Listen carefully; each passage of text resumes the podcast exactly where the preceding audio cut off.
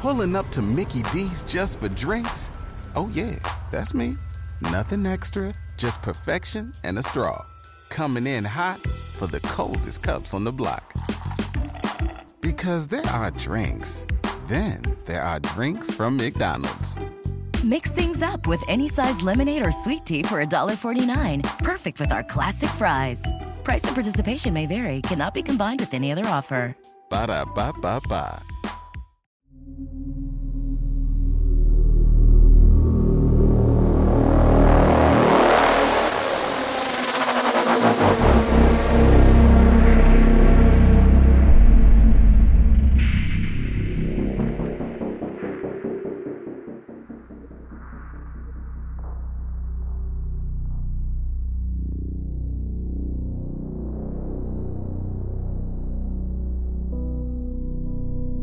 Although serial killers are not a uniquely American phenomenon, it's undeniable that such malevolent criminal behavior has captured the national psyche, with some of the most celebrated pieces of American cinema detailing the exploits of both fictional and non fictional serial killers.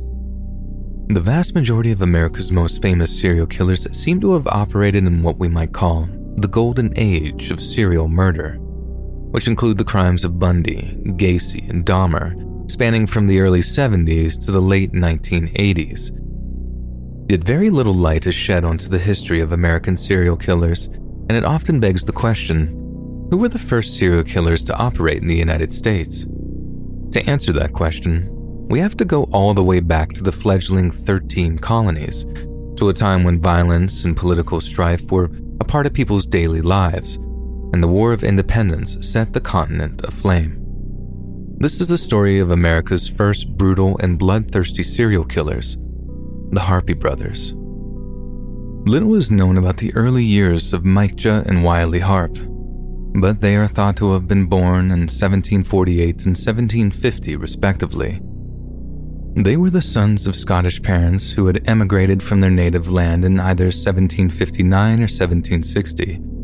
And although it's been speculated that the Harpe brothers were actually first cousins, we can know for certain that they settled in Orange County, North Carolina between 1761 and 1763. Like many of the Scottish settlers in the 13 colonies, the Harpe family were staunch Calvinist Protestants, meaning that they were fiercely loyal to the King of England.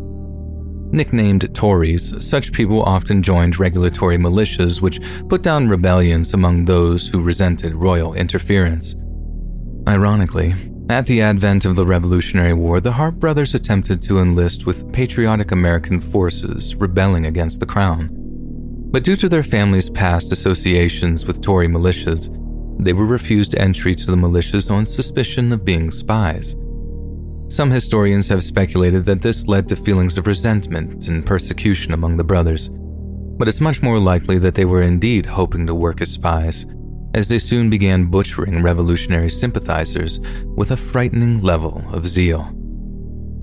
It's believed that the Harpe brothers were residing in North Carolina during this period of hostilities, and that following their rejection from the revolutionary militia, they joined a group of predatory loyalist criminals who took advantage of wartime lawlessness by violating women, stealing, murdering, and burning and destroying property, especially the farms of patriot colonists and these gangs were exactly as brutal and obscenely violent as you can imagine. However, the crude epithet was intended as an insult by the revolutionaries, and officially speaking, the Harpe Brothers gang were called military associators, men who fought for the crown, taking only what they could loot and steal as payment. As the war against the colonists grew more desperate, the Harpe brothers and their gang took part in the Battle of Kings Mountain in October of 1780, as well as the Battle of Blackstocks in November of 1780. Yet their efforts did nothing to slow the progress of the revolution, and following the decisive British defeat by Patriot and French forces at Yorktown in 1781, the Harpe brothers fled North Carolina to seek refuge with the renegade Chickamauga Cherokee tribe in the Appalachian Mountains. From their mountain sanctuary, the Harpes began a series of revenge raids against the newly liberated Americans of the United States, the first of which was a devastating attack while in the company of 400 Chickamauga tribesmen on present day Nashville, Tennessee. The following year, the Harpes helped give Daniel Boone's frontier army a bloody nose at the Battle of Blue Licks in Kentucky, all before retreating to the Native American village of Nickajack. However, it wasn't long before Boone and his forces closed in on the village, and as payback for the defeat at Blue Licks, they put Nickajack to the torch. Given that they were still considered traitors to the revolutionary cause, the Harpe brothers were forced to hide out in the forests of Powell Valley near Knoxville, stealing supplies from local pioneers in order to survive. During this period, the brothers stewed in bitterness, having been almost completely outcast from civilized society. They hated the fact that they lost their way. They hated the neighboring townsfolk. They hated the very country they resided in. And so, instead of simply giving up the ghost and facing up to their treacherous past, the Harpes embarked on one of the first campaigns of serial murder in American history.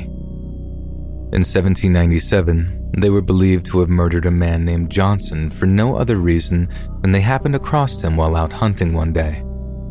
After killing him, the Harpes then cut open the man's chest, tore out his internal organs, filled the cavity with rocks and stones, then urinated all over him. Following the discovery of the man's corpse, a huge effort was made to find the culprits, forcing the Harpes to flee north into neighboring Kentucky.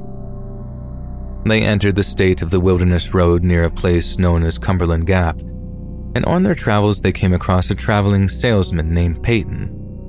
Peyton offered to sell the Harpes some of his goods, but upon hearing him talk in glowing tones of the newly founded republic, Micah Harpe flew into a rage and beat the man to death. The brothers then repeated the act of disemboweling and urinating on the body of their victim, then made off with the dead man's horse and some of his goods. Next, the brothers targeted two travelers from Maryland, torturing, murdering, and mutilating the pair when they were overheard expressing animosity towards the British. It's believed that the younger of the two Harpe brothers, Wiley, held one of the travelers down and forced them to watch the torture and murder of their longtime companion. And once again, both of the victims' chest cavities were filled with stones and rocks as a final show of gruesome disrespect. Then, following the Harpe's murder of a Virginia man named John Langford, the pair were apprehended by a local militia force before being imprisoned at the Kentucky State Prison in Danville. Yet, after luring one of their guards into the cell on the pretense of being horribly unwell, the Harpes strangled him with their own shackles, took his key, then escaped into the surrounding wilderness.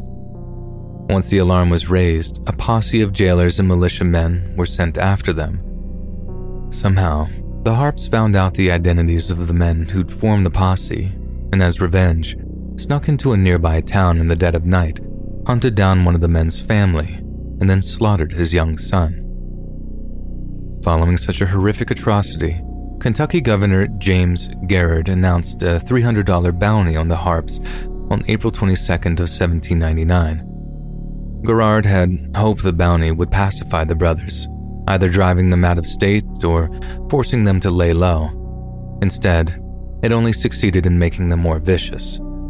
The brothers became intensely paranoid, often mistaking innocent travelers for pursuing bounty hunters, and over the days that followed, the Harpes killed five different people in two separate instances simply because they had been spotted and feared being further pursued. After fleeing into the state of Illinois, the brothers made their way to a natural cave system on the bluffs above the Ohio River, only to discover it was the stronghold of a band of river pirates led by the infamous Samuel Mason. Mason welcomed a pair of fellow outlaws into his midst, especially when they asked only to be sheltered from the law, and would aid the gang in their raids while only asking for food, water, and a place to sleep in return. Mason believed the brothers would be something of a boon to the gang, but he soon realized that they were nothing but a burden, and a shockingly evil one at that. Generally speaking, the Mason gang killed only when they needed to, and only ever for monetary gain. But in the case of the Harpe brothers, they seemed to mutilate and kill just for the fun of it. At one point, the brothers led away one of the gang's hostages, with Mason believing that they were leading the man back to their hideout to be kept prisoner. Moments later, the gang watched in horror as the Harpes appeared on a cliff above them before shoving their now naked prisoner down onto rocks below, laughing as he screamed for mercy. Their lust for blood and terror was so insatiable that in the end, even a hardened outlaw like Samuel Mason had to force the brothers to leave at gunpoint. They wanted no part of the sick depravity that the brothers partook in, bloodshed that would surely only draw the law's attention. The Harpe brothers were furious at the rejection, but there was no arguing with the business end of a rifle. So instead of seeking further conflict, the brothers simply moved back into eastern Tennessee to carry on their killing spree. In July of 1798, records show that a farmer named Bradbury, a man named Hardin, and a boy named Coffee were all murdered by the Harpe brothers, although no such record indicates exactly why they were killed, as there were no witnesses. We can speculate that the farmer was killed so that the men could help themselves to his crops without having their movements reported to the authorities. But why on earth the brothers would want to kill a young boy is simply beyond all reasonable explanation and provides nothing but an insight into how murderously depraved they truly were. The brothers left a trail of death wherever they went, and as a result, they became remarkably easy to track. Authorities were able to trace them to the banks of the Holston River, where a man named William Ballard was found disemboweled, packed with rocks, then tossed into the waters so the fish could gnaw on his rotting flesh. They were then traced to a place known as Brassel's Knob, where the body of a man named James was discovered with his home ransacked and his throat slashed. To evade authorities, it seems the brothers then crossed state lines into south central Kentucky, where the discovery of two bodies seemed to bear all the hallmarks of their grisly handiwork. John Graves and his teenage son was found dead near Logan County, with extensive mutilation to each of their skulls, most probably having been caused by the axes they were using to chop wood. And like so many others, they had been disemboweled, packed with rocks and stones, then urinated on. It seems just a few nights later, the brothers came across an entire family sleeping in a camp not far off the trail from where they were walking down. If we're to believe that their signature was disembowelment, this family of five also fell victim to their bloodlust, and once again, they needlessly slaughtered an innocent child who would have posed absolutely no threat to them whatsoever. This is one of the few crimes that the Harpes ever expressed any real remorse over, with Wiley Harpe confessing that he'd bashed in the infant girl's head against a tree because her wails of terror irritated him. The brothers' killing spree continued all throughout the summer of 1799, but the more lives they stole, the bigger the pursuing posse grew. It swelled with the family members of those they'd slaughtered, men who sought to wreak a terrible revenge on the two monsters who'd taken away their loved ones. By the end of the summer, the posse was said to number almost a hundred men, who were then able to split up into mounted, fast moving teams of hunters, who eventually succeeded in tracking and cornering the brothers in Kentucky's Muhlenberg County. The brothers were preparing to ambush a settler named George Smith when suddenly, a voice called out through the woods ordering them to surrender. Terrified, the brother attempted to flee, but a member of the posse fired a well aimed shot which struck Micajah Harpe in the leg. Wiley Harpe managed to quickly mount his horse before escaping the posse, but the same could not be said for the wounded Micajah. And as he lay bleeding among the pines, the posse forced him to confess to up to 20 different murders. When he was finished, a man named Moses Stegall, the grieving relative of a family the brothers had killed, stepped forward and produced a large bowie knife from his belt.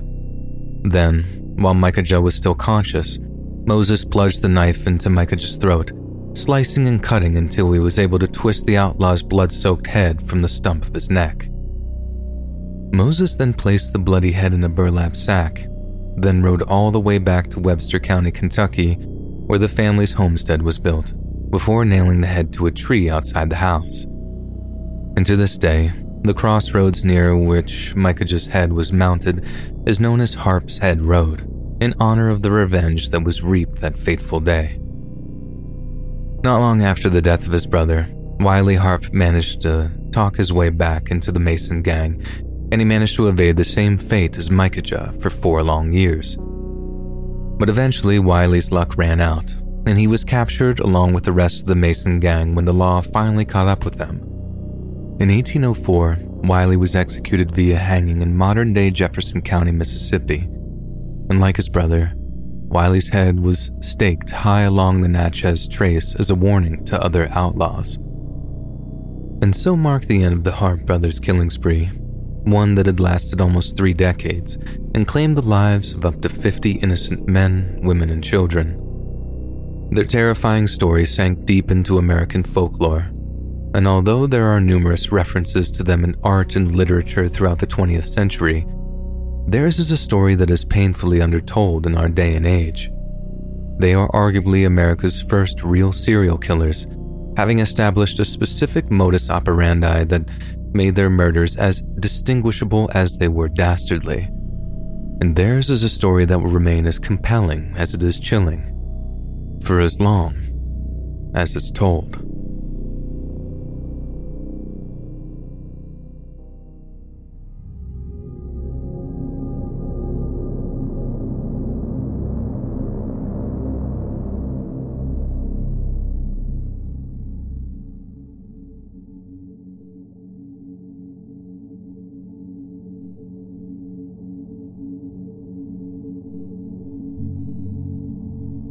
In the late spring of 1986, Virginia Tech Business Administration master's student Becca Wight sat down for breakfast one morning in the university's cafeteria.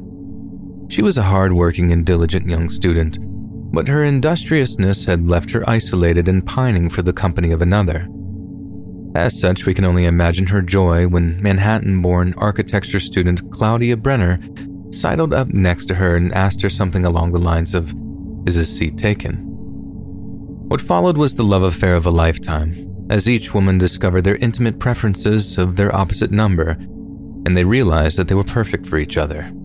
They had a great deal in common, with both of them being highly intelligent, goal oriented young women who both had a deep appreciation for the outdoors.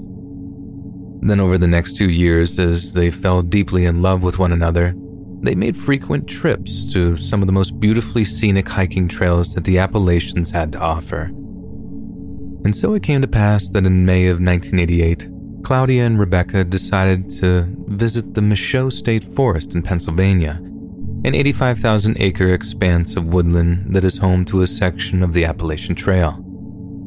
They drove up from Virginia Tech, singing along to the radio the whole way, sharing road snacks and planning out their latest outdoor adventure.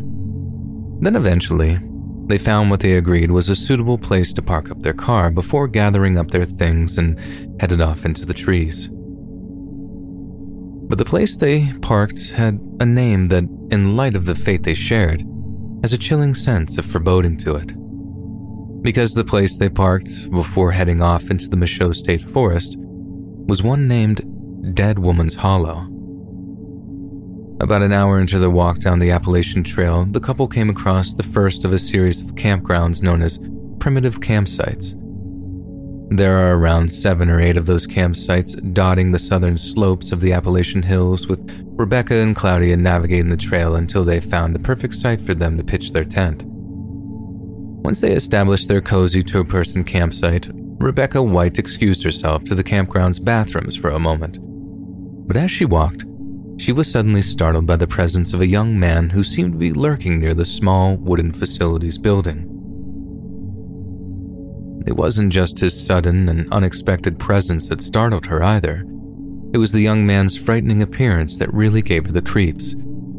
The young man's hair was wild and unkempt, and his shockingly gaunt facial features made it look like he hadn't eaten a decent meal in weeks. His clothes were filthy and torn, and the amount of dirt under the man's fingernails suggested that bathing wasn't exactly his strong suit. The man grinned at Rebecca and asked if she had a spare cigarette. She told him that she didn't smoke, then politely excused herself before walking back towards the campsite. Rebecca immediately told Claudia that they weren't nearly as alone as they'd first expected, and that the encounter with the leering stranger had her feeling considerably creeped out.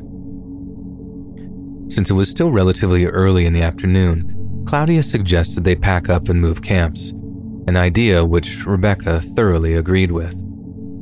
So, over the next hour or so, the girls dismantled their tent, packed away their belongings, and then carried on hiking down the trail in the direction of the next primitive campsite.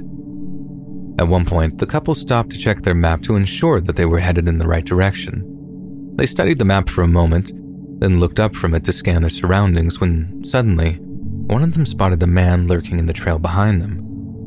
It was the same man that had asked Rebecca for a cigarette back at the campground bathrooms. It made for a grim moment of realization for the couple. It wasn't just a chance encounter, they were being followed. Rebecca and Claudia immediately marched off down a trail they believed would lead them to the next primitive campground, picking up their pace in the hopes the man might lose track of them. The couple stopped on several other occasions as they progressed, looking over their shoulders to ensure that they weren't continually being followed. Only when they failed to spot the gaunt looking hermit did they feel safe enough to make camp again, and they did so at the next campground they came across. Once their campground was set up, the couple prepared dinner, growing more comfortable with their surroundings as they ate. The woods around them seemed quiet and still. As the more time went by, the more they became convinced that they were completely alone. It's at this point that Rebecca and Claudia began cuddling, watching the horizon turn from blue to orange as the sun dipped in the sky and began to set. It was rare that they had moments alone, and the couple relished every second of the peace and quiet the deep woods offered. There was just one problem they were not alone. Creeping up to the campsite on Cat's Paw was the man that had asked Rebecca for a cigarette.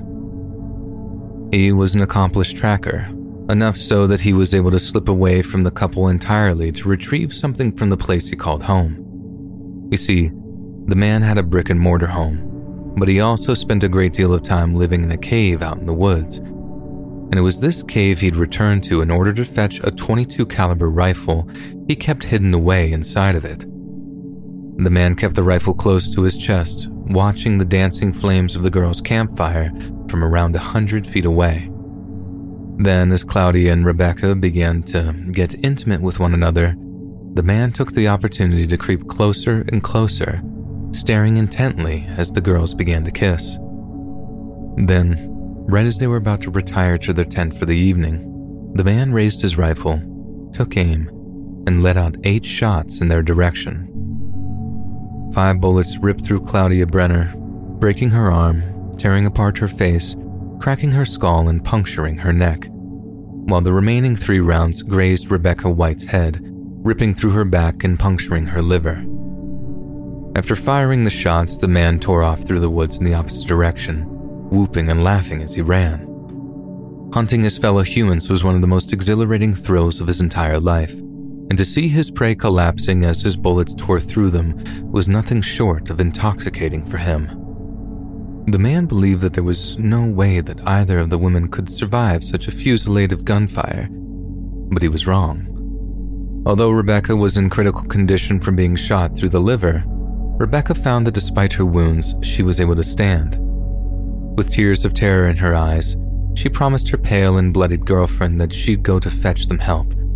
And then off she went, limping down the trail for three whole miles until she finally came to a main road.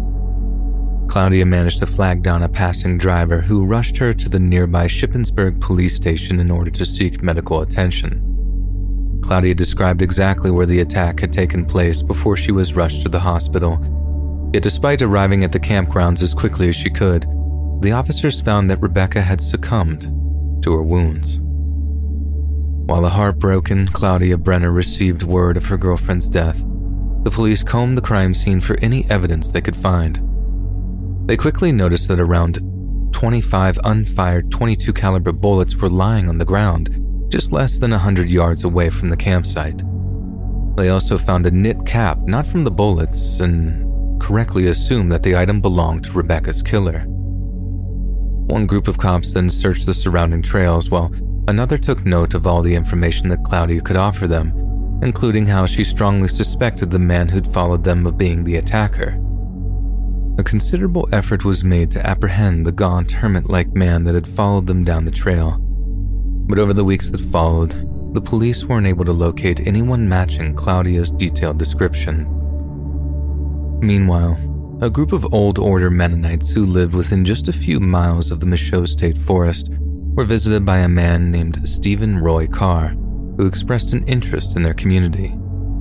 Old Order Mennonites are similar to the Amish in the sense that they shun modern technology and refrain from involving themselves in modern society. Some communities even refuse to speak English among themselves and prefer to speak the German or Dutch of their religious ancestors. As you can imagine, the group doesn't exactly have people lining up to join them. So when the solitary visitor told them that he wished to join their community, they welcomed him with only the slightest hint of suspicion. Yet, as it turned out, not everyone in this particular Mennonite community followed their faith as strictly as their brethren. And in the attic of one household, there was a secret television that the homeowner would use to watch the nightly news. It was during one of these broadcasts that the Mennonite learned of a brutal murder that had taken place in the nearby Michaux Forest. And when a picture of the case's main suspect was shown, the man instantly recognized him as the gaunt faced stranger that had wandered into their community in the days prior.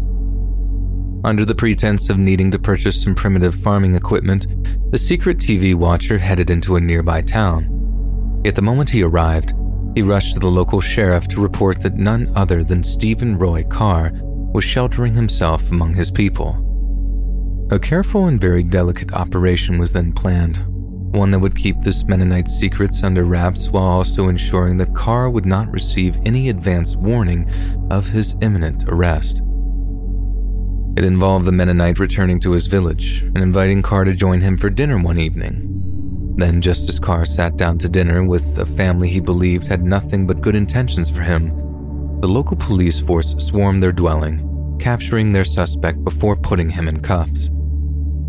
Even though the evidence against him was sparse to say the least, homicide detectives managed to convince Carr to waive his right to a jury trial in exchange for an agreement by the prosecution not to seek the death penalty. Yet at his trial, Carr made the horrifically homophobic claim that he had been so enraged by the sight of two women making love that he had simply lost his mind and opened fire. He also tried to claim that Claudia and Rebecca had known he was watching and that their lovemaking was purely a method of taunting and provoking him. His defense attorney tried to link this to the fact that Carr had been violated in a Florida prison, as well as having been abused as a child and that the display of homosexuality had caused him to go temporarily insane. Thankfully, the judge refused to show any form of leniency against Carr, completely dismissing his claims as being homophobic nonsense and forcing the defense to accept the maximum penalty of life imprisonment without the possibility of parole. In the aftermath of her ordeal, Claudia Brenner moved to Ithaca, New York, and went on to author a book which detailed the events of the shooting. She had since become an activist against anti gay violence and is a vocal advocate of harsher sentences for those convicted of hate crimes against the LGBT community. Thankfully, public acceptance of gay and lesbian couples has skyrocketed since the mid 1980s, with local and national hate crime laws extending the sentences of those who seek to harm or persecute people who simply wish to freely express their love for their romantic partners. People like Stephen Carr must never be allowed to receive leniency by claiming that the free expression of love and affection offends or angers them, especially when two people seek the privacy and seclusion of a quiet campground to express that love.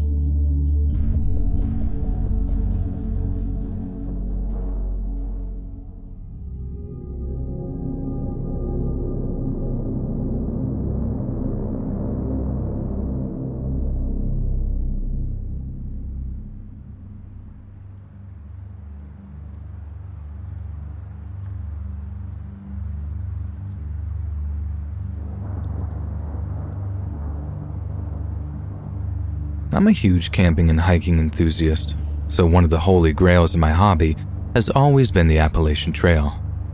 Unfortunately, I've never had the time to dedicate to hike the whole thing, so throughout the years, me and a few friends of mine visited certain sections of the trail for about a week or so at a time.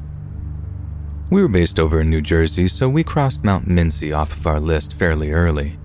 Then the next year, we suffered through the part of the trail near Anthony's Nose that leads up to Camp Smith. Year after that, we conquered the 100 mile wilderness up in Maine, but then in 2018, we decided to venture a little further south. We'd heard a lot of good things about both the George Washington and Jefferson National Parks, how they're some of the wildest sections of the trail, and how the parks are home to some really cool features like the oldest fire lookout tower in the eastern US. But the place I had my heart set on visiting was an old ghost town called Lignite. I'm really into ruins and abandoned places and stuff like that, and I think I'd be more into urban exploration if your videos on the subject didn't put me off the idea entirely. See, the idea of getting to see an old ruined town like that was really appealing to me. In reality, though, venturing out near Lignite was probably one of the worst mistakes we'd ever come to make while on a hiking trip, and it's honestly kind of a miracle that none of us were seriously hurt. So, to cut to the chase here, we started out near Covington, then hiked our way down into the forest until we hit the trail. After that, we followed it about 20 miles or so up these winding trails until we found Lignite. The whole hike took us about nine hours, so as you can imagine, we were pretty exhausted by the time we arrived at the old ghost town.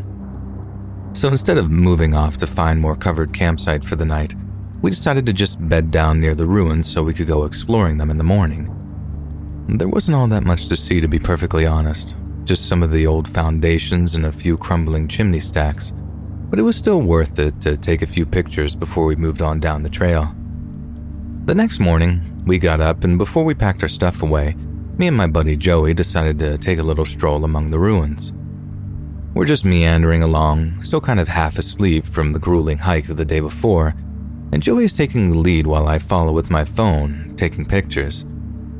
Then suddenly, my eyes are drawn to something that Joey seems to be walking towards while in blissful ignorance, and I find myself just reaching out to grab the back of his shirt tugging him back to stop him from walking any further. Right there among the half dead yellow grass was an old rusted bear trap.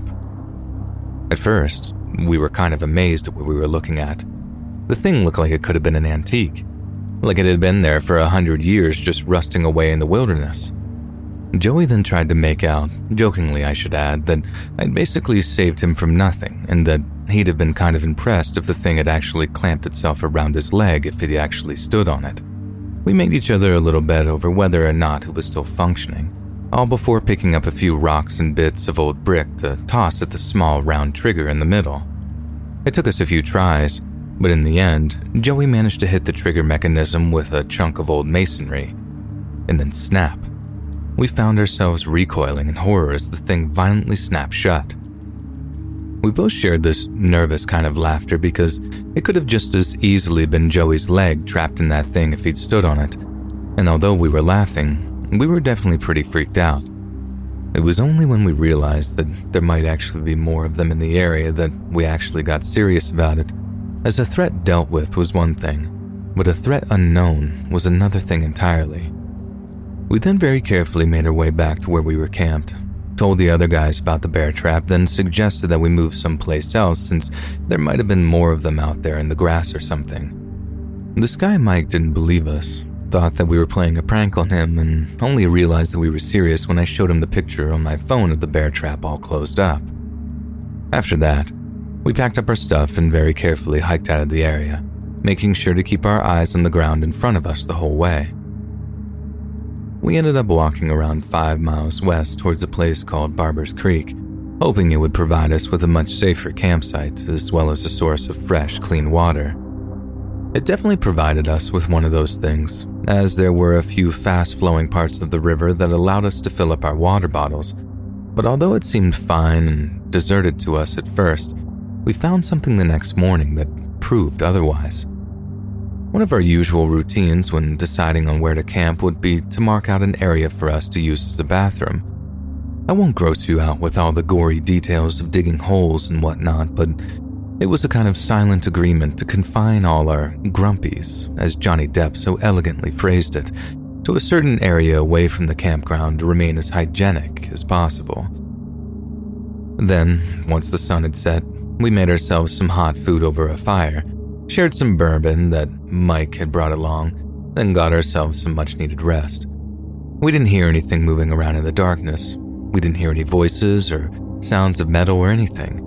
The whole night was perfectly quiet and still, apart from a few crickets and cicadas. And that's when we found it extra creepy the next morning, when Mike got up and wandered off to the bathroom area and found something that had him calling out to us through the trees.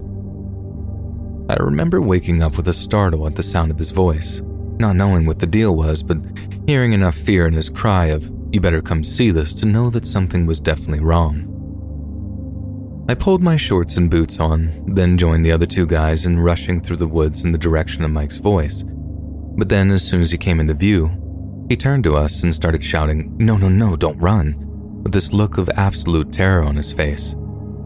We all freeze, thinking he might be facing down a black bear or something, but the whole woods in front of him was completely clear. That's when he points down onto the ground in front of him, saying something like, This wasn't here yesterday, was it? He was pointing at another rusty old bear trap. And no, it was most definitely not there the day before. It was lying right where we'd all been walking to and from the little bathroom area we designated, right out in the open, too. And we all agreed that whoever had put it there was banking on one of us stepping on it during a nocturnal bathroom break. We had to repeat the process of being extremely careful where we stood as we trudged back towards our campground and packed our stuff.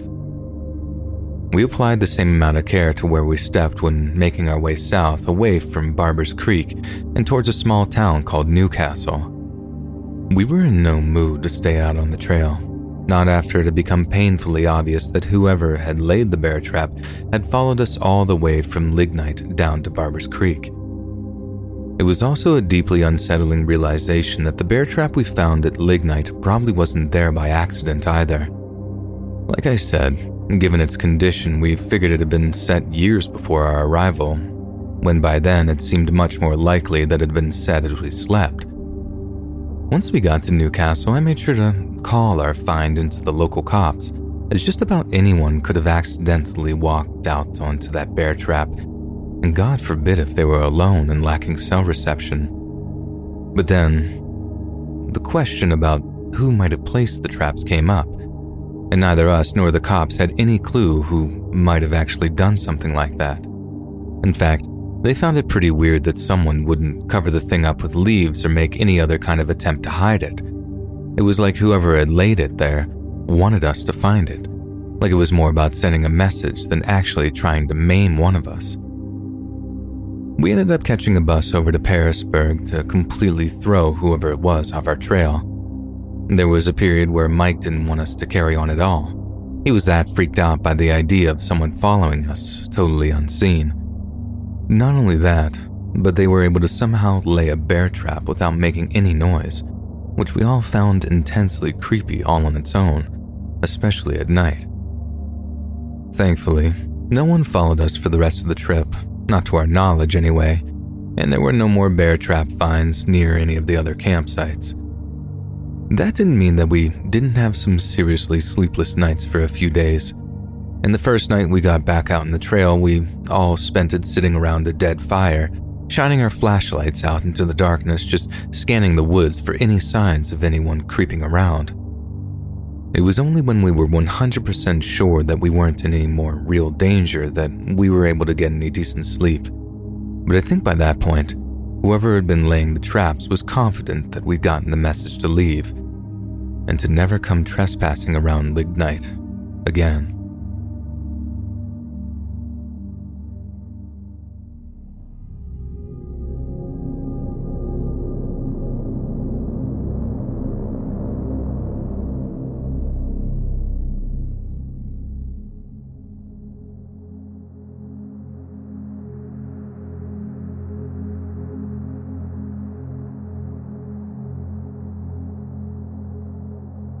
I've been hiking the Appalachian Trail for the better part of 30 years now, and I've had plenty of hair raising run ins that I don't care to repeat.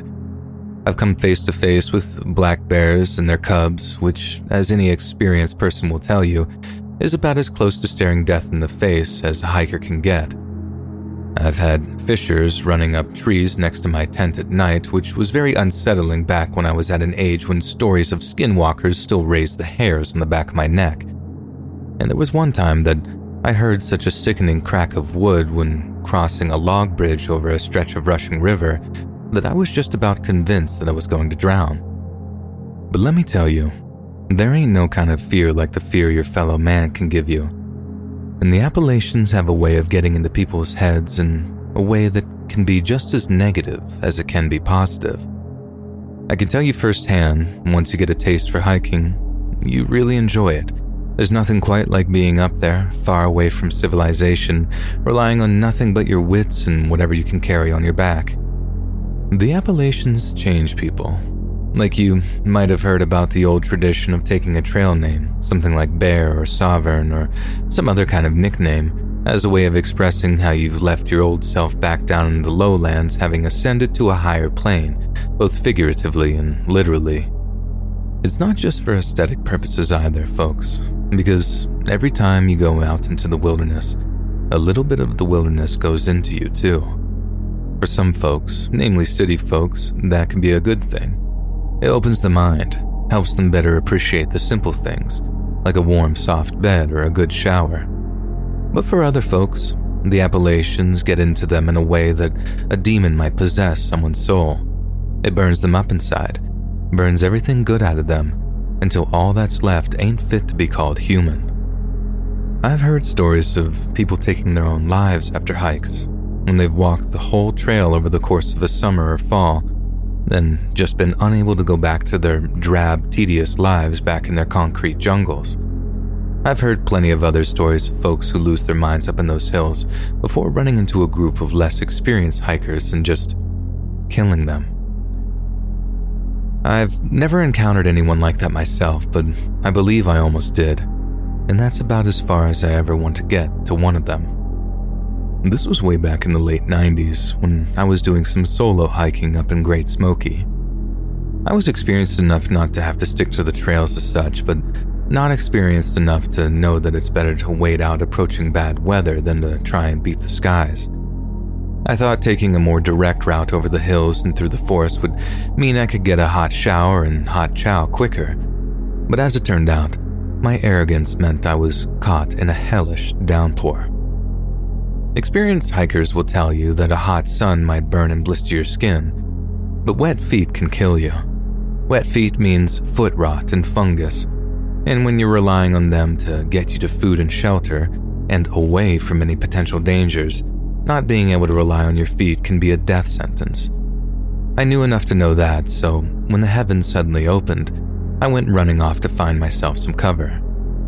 In the end, I found it and it came in the form of what I thought was a shallow cave set into a rock face.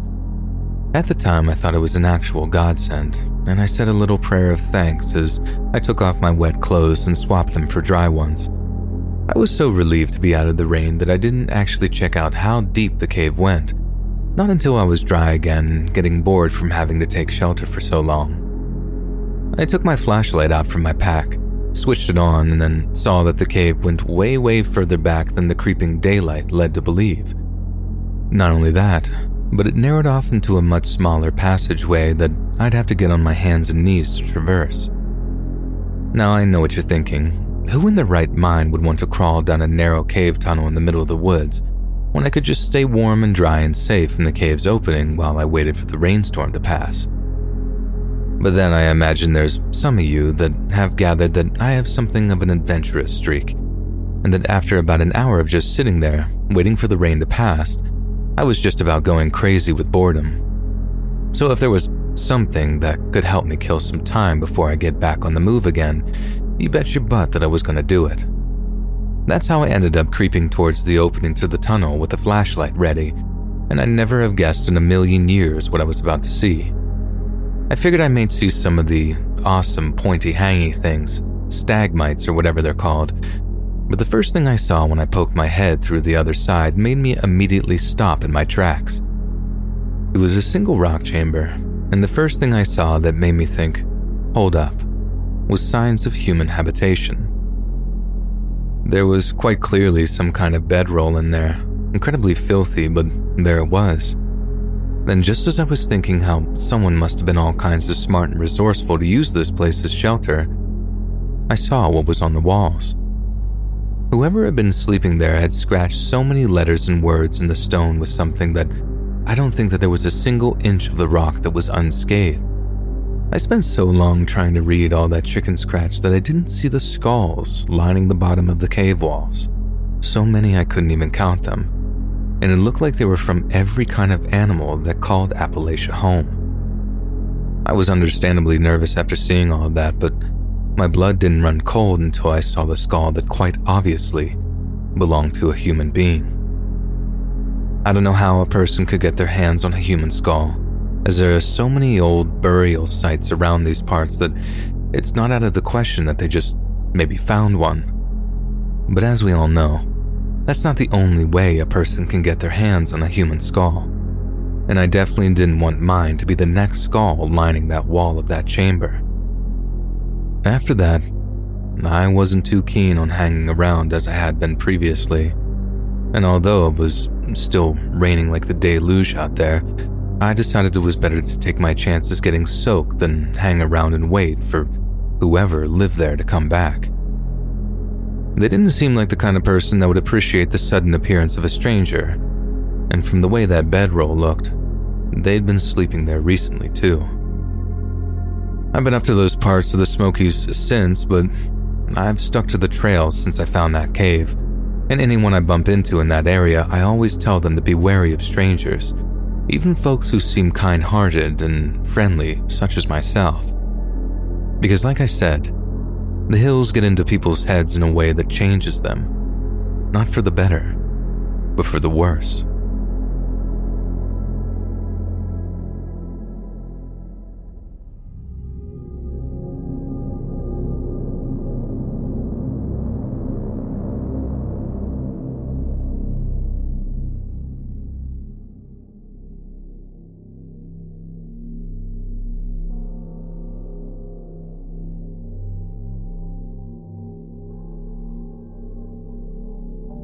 A few summers back when I was a kid, I used to go to a summer camp in the Shenandoah National Park. This place is long gone now, which is a real shame because I have a lot of happy memories of spending a week in the woods up there with some of my friends. For the first few years before heading off to sleep, we do the stereotypical campgrounds thing of telling stories around the fire or playing flashlight tag. But then this one year, the camp counselors had us playing this really weird game every so often. It was called Invisible, and the idea was that you ran back to your cabin and either hid under the bunk beds or under your sleeping bag on the top bunk, whichever you were assigned. Then the counselors would inspect each cabin, and whichever had the most invisible kids got extra marshmallows or s'mores or whatever the after dinner treat was that evening.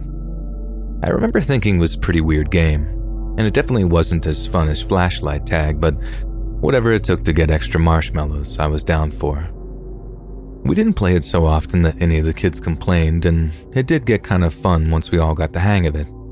I remember the best part being the race back to the cabins and how I was one of the fastest kids there, so I always made it back to our cabin first, which obviously earned me a lot of praise from the camp counselors. We didn't find out why we were playing that game until years later, when we were old enough to recognize just how weird it really was. Basically, a prisoner had somehow managed to escape the RSW Regional, which is the county jail over near Front Royal. Sheriff's deputies then figured out that the guy had then made his way up into the park because a bunch of food kept going missing from all these campgrounds. Like, obviously, human theft, too, not just bears being bears. The really scary thing is, the guy had been picked up for attempting to kidnap an elementary school girl after following her home from her bus stop. He did it in broad daylight, too, right in front of their chaperone. Guy just didn't seem to care, I guess, who saw him do it. Looking back on it, we were obviously at risk and stuff, but the people I really feel for were the counselors. Hearing that news must have made them sick with fear, knowing that there was that kind of threat to us just lurking out in the woods. Camp did actually end early that year for a lot of us, and kids' parents came to pick them up whenever they were able, so it's not like they just kept us there in spite of the risk or whatever. They just had to think of something to keep us safe while they organized getting all of us out of there. My dad said the way some of the counselors looked, it was obvious they just hadn't slept in a couple of days. They must have been keeping watch at night in shifts or something, then having to wake up at normal hours to be extra vigilant where we did all of our regular activities so as not to give away that anything was wrong. This particular memory stands out to me because we didn't know anything bad was happening at the time. We were all just blissfully ignorant to how much danger we were in. And then, when camp ended early, we were all just so bummed about it. But then our parents couldn't exactly tell us why it had ended because it no doubt would have traumatized us. I mean, knowing we were in such danger for a while and there was nothing we could do about it other than run and hide really makes you question what else was going on during our childhoods that was just a cover for something we were too young to handle.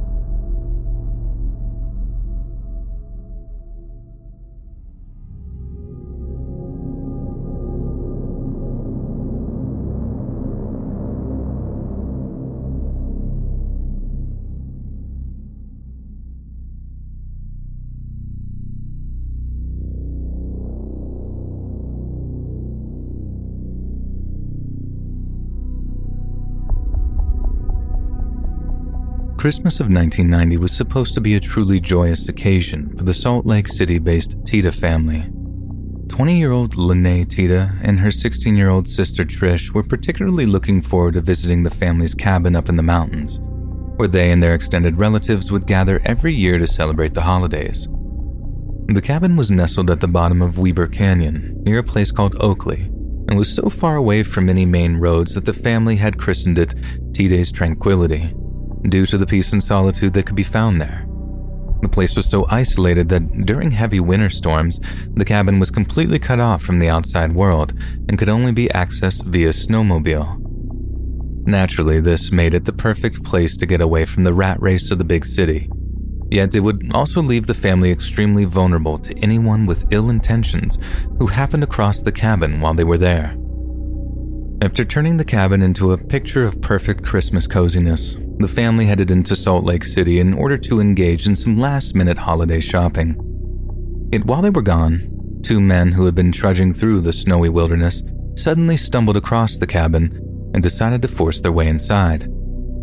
The men were named Von Lester Taylor and Edward Steven Deli, two parolees who had gone on the run from their halfway house a week earlier the same halfway house they were supposed to be using as a base for job hunting.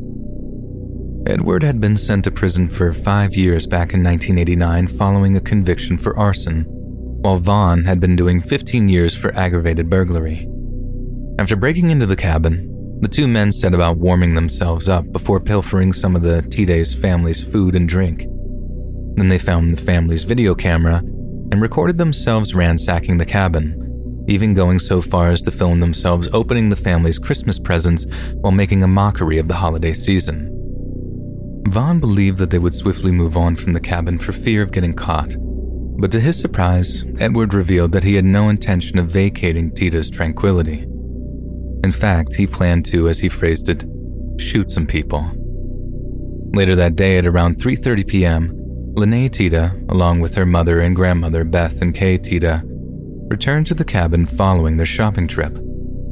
The snow was just light enough on the ground for them to have driven to and from Salt Lake City, so after parking up their vehicle, they walked inside the cozy cabin to warm their bones.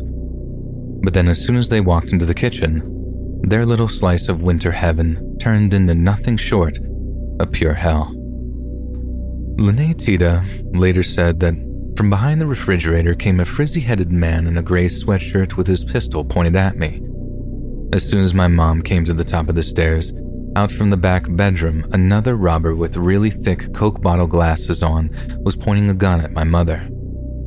Linae also said that she believed that they were about to be robbed.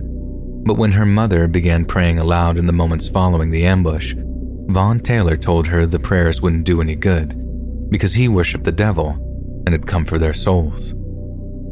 At that, Von pulled the trigger executing Kay before shooting Beth in the head.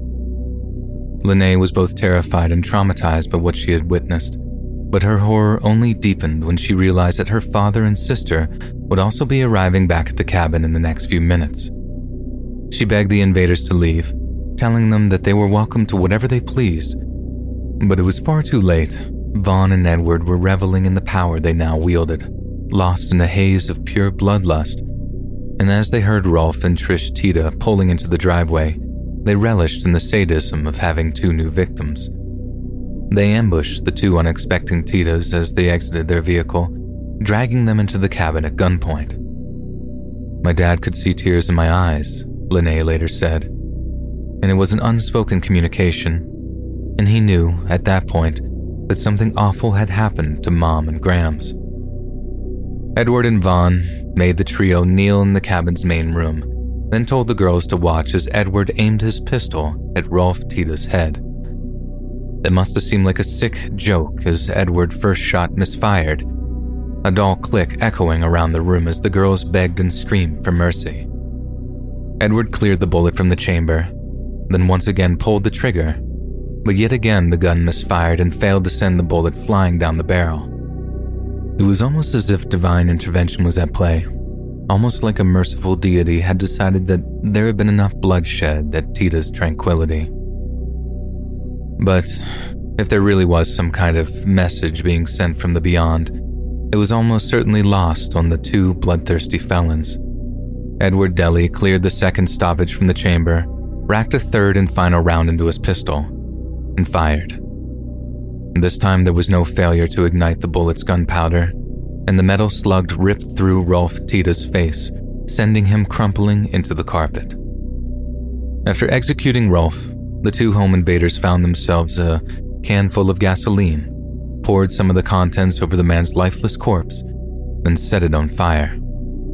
They then did the same to the rest of the cabin, dousing it in the flammable liquid as they forced the two surviving Tiede girls to load up their snowmobiles with food and liquor. Then, as the cabin burned, each of the men forced one of the girls out onto a snowmobile to ensure their compliance, then they took off through the snow. Tiede's tranquility was certainly isolated, but the geography of Weber Canyon ensured that the sound of the gunshots echoed for a considerable distance. A distant neighbor had instantly recognized the ominous sound and had rushed outside to see the two snowmobiles driving off towards the horizon. Instinctually, knowing that something was horribly wrong, they had instantly contacted local law enforcement to inform them of the potential danger. 16 year old Trish later stated that she was terrified that she and her sister would simply be executed once they got to a main road, so she frantically racked her brains for a means of escape. I had all kinds of different plans to wreck the snowmobile, Trish stated, of how to throw him off into a tree, how to get rid of him. But all I could think of is I couldn't leave my sister. There's no one to help us. There was nowhere to go. Then, by some stroke of pure luck, Trish and Linae spotted their Uncle Randy, who was out for a walk near the trail they were riding down. Assuming they were out taking some friends for a ride, Randy waved at them, not realizing that he was actually putting his own life in danger. Had the girls responded in any way, there's no doubt that either Edward or Von would have opened fire on him. But in a display of remarkable composure for two girls their age, both Trish and Linae ignored his greeting and simply carried on riding through the snow towards the nearby highway. I knew his life could be in danger, Linae explained. I knew if these men knew Randy was her uncle, that they would have killed him. Edward and Von then forced the girls to take them to one of the Tiede's family's vehicles, which happened to be parked up by the highway in full view of their Uncle Randy. They forced the girls into the back of the car, and as they took off, Randy watched in confusion as the girls refused to acknowledge his presence. At one point, Edward and Von asked who the man waving at them was, but the girls denied all knowledge, stating that he must have been an overly familiar neighbor who had no idea what was actually occurring. Yet as the car disappeared out of sight, another vehicle came into view.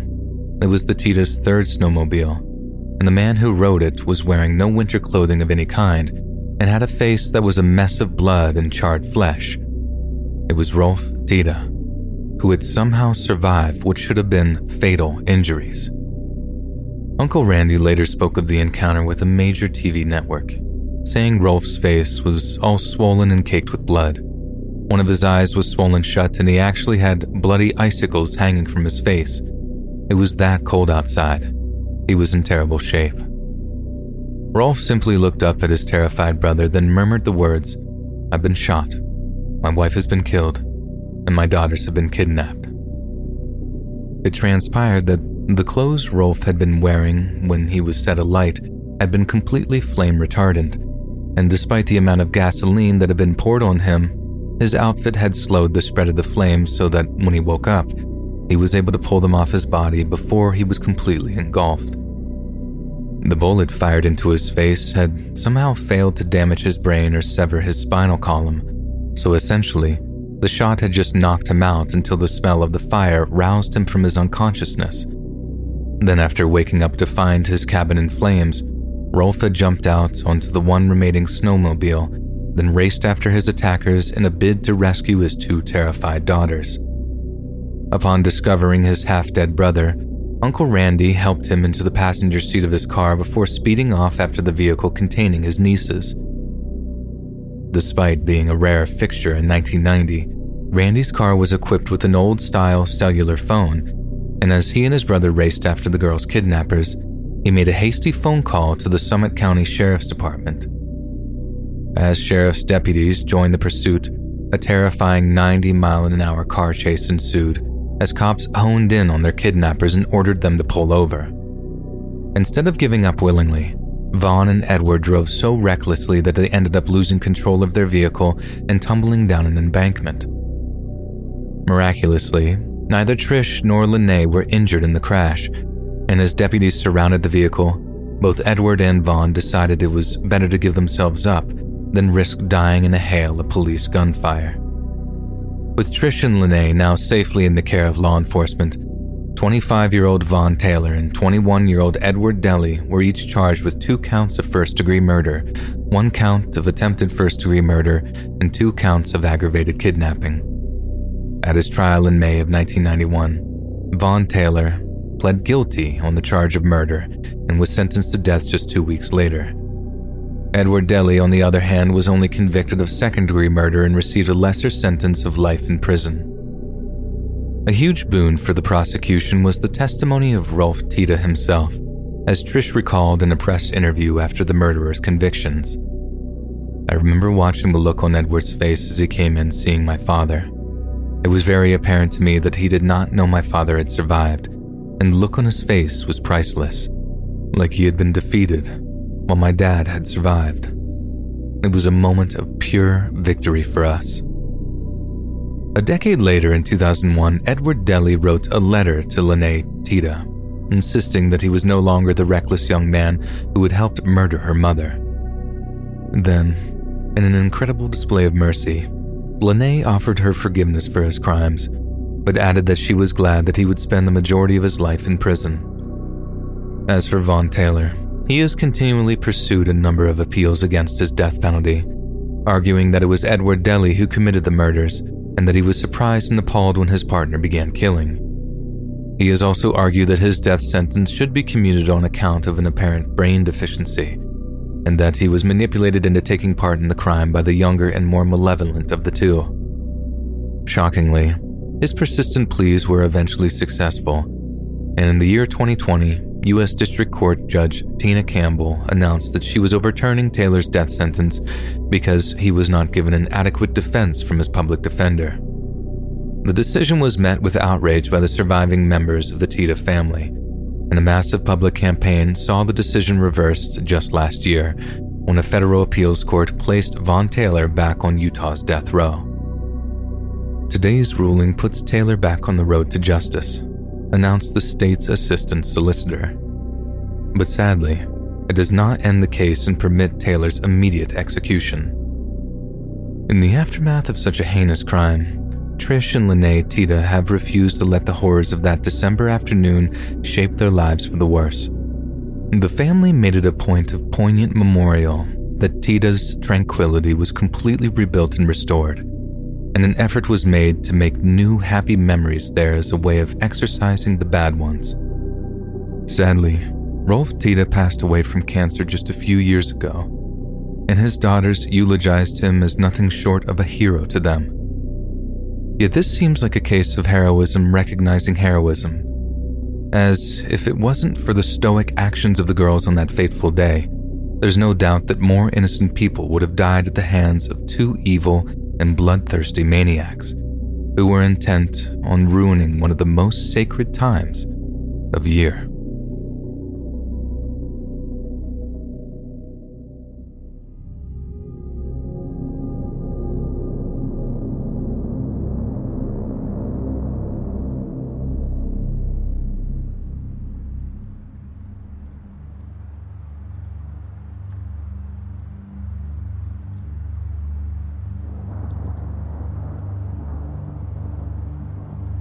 So, back when me and my big brother were still fairly young, our parents weren't exactly very well off. Mom had been out of regular work for more than two years due to the childbirths and needing to take care of us, and my dad was still basically at entry level for his career. But because they worked so hard on carving out a life for us as a family, they were in dire need of a vacation. Only thing was, because of our financial situation, it had to be a real budget vacation which is how they found this cheap log cabin in the Cascades that was available for just over a hundred bucks a week. From what they've told us, it wasn't like it was one of those too good to be true kind of deals. There wasn't anything remotely suspicious about a place so rough around the edges. But from what the owner told them, it was quiet, secluded, and well off the beaten path. So the perfect place to get some peace and quiet away from the hustle and bustle of Seattle. I think all it took was making sure it was safe for kids, ensuring that there were no bodies of water around or anything, and then they went ahead and booked it for five days in June or July. I was really into animals and nature stuff back then. Still am, really, and my brother was a pretty chill kid, so they could have taken him anywhere and he'd have found something to keep himself occupied. So when we arrived out at the cabin, we were both pretty excited with our new surroundings, even if it meant that we had to share a bed in a small, rustic looking one room cabin. We didn't care if it was too small or if it was in the middle of nowhere. It was like a real adventure to us at that age. Being so immersed in nature was something I found really exciting. The first day, we arrived in the early afternoon, and I remember running around the cabin with my mom before she took me and my brother out to explore the surrounding area. We had a small dinner that my dad cooked on the stove with groceries we'd bought, and then we ended up playing board games until it was time for bed. Everything was perfectly normal for that first day, and it was only during the night that I noticed something seemed to be off. I remember waking up in the middle of the night to find that my dad was out of bed and was over by the small window near the cabin's front door. Mom was sat up in bed, whispering to him in the low light. My brother stayed fast asleep as I asked them what was wrong and why dad was out of bed. I remember both of them kind of jumping when I spoke, but I did surprise them, so that figured. They told me dad couldn't sleep, how the bed was too small or something, so he was just letting mom get some sleep before he went to bed himself. I do remember thinking that was kind of weird, as the bed looked big enough for me. But at that age, kids just kind of take their parents' word over stuff like that, don't they? So, as they continued to whisper to each other in the darkness, which I actually found very soothing even though I shouldn't have, I just went back to sleep. The next morning, mom and dad were sat at the little table looking all worried and stressed about something.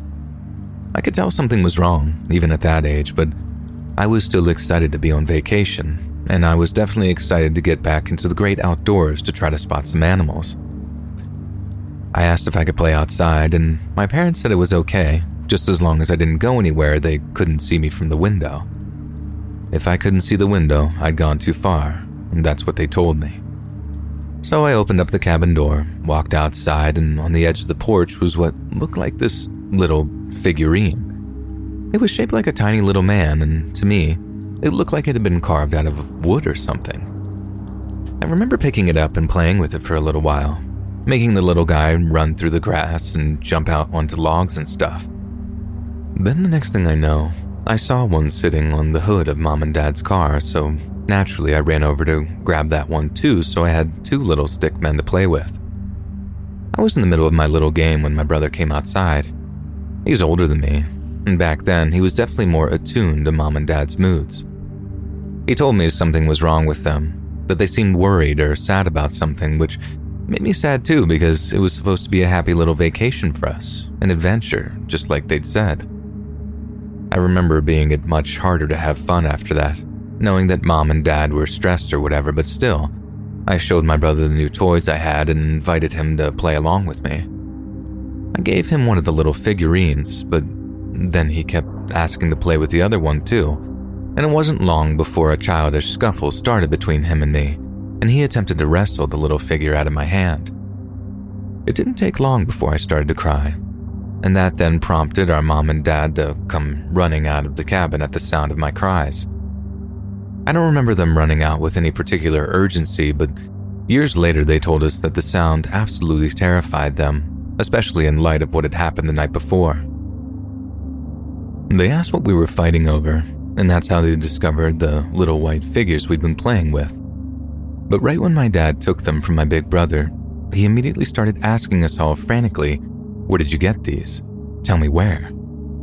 He was so angry that my brother started crying too and just pointed at me while he said that it was me that had found them. I was already upset, but I remember getting even more upset once I realized that we might be in trouble for having played with them. I told mom and dad exactly where I'd found them, that they'd just been sitting there and how I hadn't stolen them or taken them from any other kid or anything. It seemed totally harmless to me, just playing with little wood carved figures. I had no idea that they weren't made of wood at all. The next thing I remember, mom and dad had rushed us back into the cabin, then weirdly changed their approach as they reassured us that we weren't in any trouble, that we hadn't done anything wrong, and that they weren't mad at us at all. Mom proceeded to comfort me and my brother, but then I noticed how Dad was packing all of our stuff back into our suitcases at like 100 miles an hour. He was the same way, making sure to put on a brave face as he got us ready to get out of there. And then they both explained that they had to take us home early because Dad needed to go back to work on something. I can't remember the exact excuse, but they promised us that it wasn't because we'd misbehaved or anything, and we could carry on playing in the backyard when we got home. I asked if we could take the little figures home with us, and both of them almost snapped at me when they said no right at the same time. Again, I associated this with me having done something wrong, as the whole episode seemed to be centered around the two white carvings. Within maybe 10 or 15 minutes, I'm not sure, but I know it was fast. We were back in the car and driving back to Seattle again, with this real tense mood in the car as we drove. It was still pretty tense for the rest of the day, but then the next, mom took us out into the small backyard that we had and told us that we could have our very own little nature play session right there. It was only a small backyard, but we still had fun watching for birds, and we were in the suburbs at the time, so just seeing the odd squirrel made me and my brother so excited. Then we had a little picnic, ran around the grass in the sun, and within a day, all the trouble back at the cabin was forgotten about among me and my brother. So, Cut to like 20 years later. It's during the holiday, and me and my brother had come home to have Christmas dinner. We're sitting around reminiscing in the TV room, talking about this and that, when my brother suddenly brings up the aborted cabin vacation from when we were kids. He hadn't forgotten about the two little figures, but he wasn't entirely sure if I had stolen them or not, or why mom and dad seemed to get so weirdly mad about me finding and playing with them. Mom and Dad gave each other this look as if to say, Here goes. Then I remembered Dad being like, Shall you tell them or shall I? Mom just shook her head and covered her face with her hands like she couldn't bear to remember the whole thing. That's when Dad launches into the actual story of what happened back then. A story that I'll share with you too. So, remember I mentioned waking up in the middle of the night and seeing Dad out of bed, and he and my mom were whispering to each other in the low light? That was because, as they were drifting off to sleep, Dad had heard someone moving around outside the cabin. Not like just walking by either. The footsteps were slow and careful, like whoever it was didn't want to be heard. That's how Dad ended up peering out of the window so late at night, and although I didn't see it at the time, he had this old kitchen knife in his hand, just waiting for someone to burst through the door. That had scared them both pretty badly, but they didn't want to just bail on the vacation they'd already paid for, the one they both felt that they needed so badly. So, although they were in two minds about it, they decided to stay one more night just to make sure that it wasn't some kids messing around or something. If it happened again, they were just going to leave. But they didn't even get that far. because right around the same time that they were discussing whether to stay another night, the incident with the little figurines happened. Remember me telling you how they looked like they were carved from wood, but that the wood was all pale, like almost white? It wasn't wood at all, and my dad almost instantly recognized that the little figurines were made of bone. I'm not going to pretend to know which bone or what kind of animal they came from. I mean, God forbid they came from a person or whatever. But like I said, Dad was smart enough to recognize the texture and realize that whoever had been outside the previous night must have left them there, maybe even as a warning. I mean, you don't leave bone figurines on someone's porch as a welcome gift, do you? Not in the middle of the night, anyway. So instead of sticking around like they thought they might, they just, as they say, noped out of there. Like my dad figured that he could protect my family from some lone peeping Tom, but from someone who carved stuff out of bone to leave his creepy gifts, that wasn't anyone he wanted to go up against.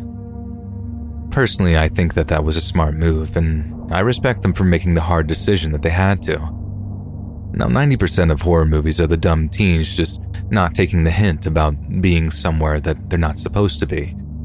But in real life, when you have your kids around to protect, there's no thinking it over at all when stuff like that hits the fan.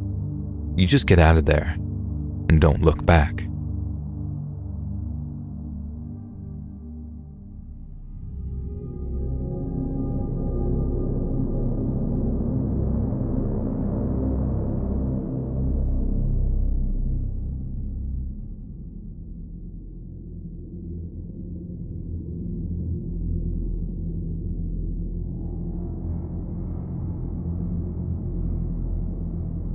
So, I play amateur football here in Montana, and I played for a couple of different teams now, but this one game I played back in 2014 ended really, really badly for me. I ended up getting my bell rung, which was bad enough, but when I woke up and tried to move, what I can only describe as the worst pain of my life just shot up through my leg. I hear one of the guys near me say something like, Oh my Jesus Christ, dude, look at his leg so I knew that it must have been pretty bad. But what I didn't realize was that it was a complete compound fracture that had taken almost a full year to heal. My tibia had torn right out through the meat of my skin, meaning I needed to be rushed into surgery or I might have actually lost my leg. Then, once that whole process was out of the way, I needed some serious rehab in order to get back on my feet. I put on a bunch of weight, ended up getting hooked on pain meds for a while, which was a whole other drama. I basically became a totally different person over the course of about six or seven months. I was probably at the lowest point of my life so far, and I knew it was going to be a hard road to get back to playing football again. But my first goal was to lose the weight and gain back the strength in my legs that I needed for harder forms of training. Trouble was, I felt seriously embarrassed getting back in the gym which I know was kind of of a dumb issue that was completely in my head, but it felt pretty real to me at the time. So I opted for another kind of exercise to get me back into shape, and that was hiking. My hiking spot of choice ended up being this one particular trail in the Beaverhead Deer Lodge National Forest, which is about 30 miles or so south of my hometown of Butte. I drive down to this little town called Wise River park my truck near this awesome little saloon whose owner I got pretty friendly with. Then I try hiking up to Round Top Mountain, getting further and further to the summit with every try. Between the buck and change in weight that I put on and my weak shin, it was absolute agony at first.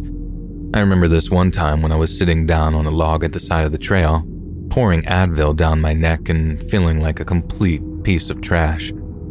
I looked up the trail way up and saw this log cabin sitting there on a ridgeline, looking all lofty and king-like and staring out over the valley. I told myself, I'm going to make it up to you one day, and when I do, I'm going to drink from my water bottle like it's champagne. That became my goal over the summer. Make it all the way up to that cabin on the ridge, as surely by that point my leg would be back to normal, and I'd be back to my usual 190 pounds. So that was me, for almost the whole month of July, hiking up Round Top at least twice a week and feeling it get a little bit easier each time. Then one day, I finally did it. And my God, Seeing that cabin up close and personal came with a feeling of pure elation. Only thing was, I'd completely sank the contents of my water bottle by the time I'd reached it, and since it'd be at least another hour of a hike back to my truck, I figured that I might as well see if the owners had an outside faucet or something that I could use to fill up my bottle.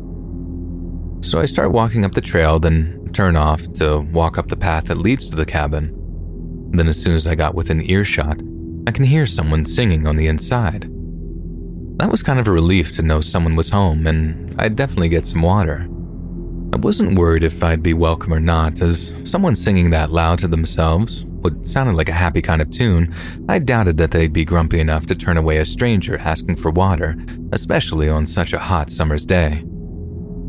I get right up close to the front door of the cabin, and inside the man was still singing a song.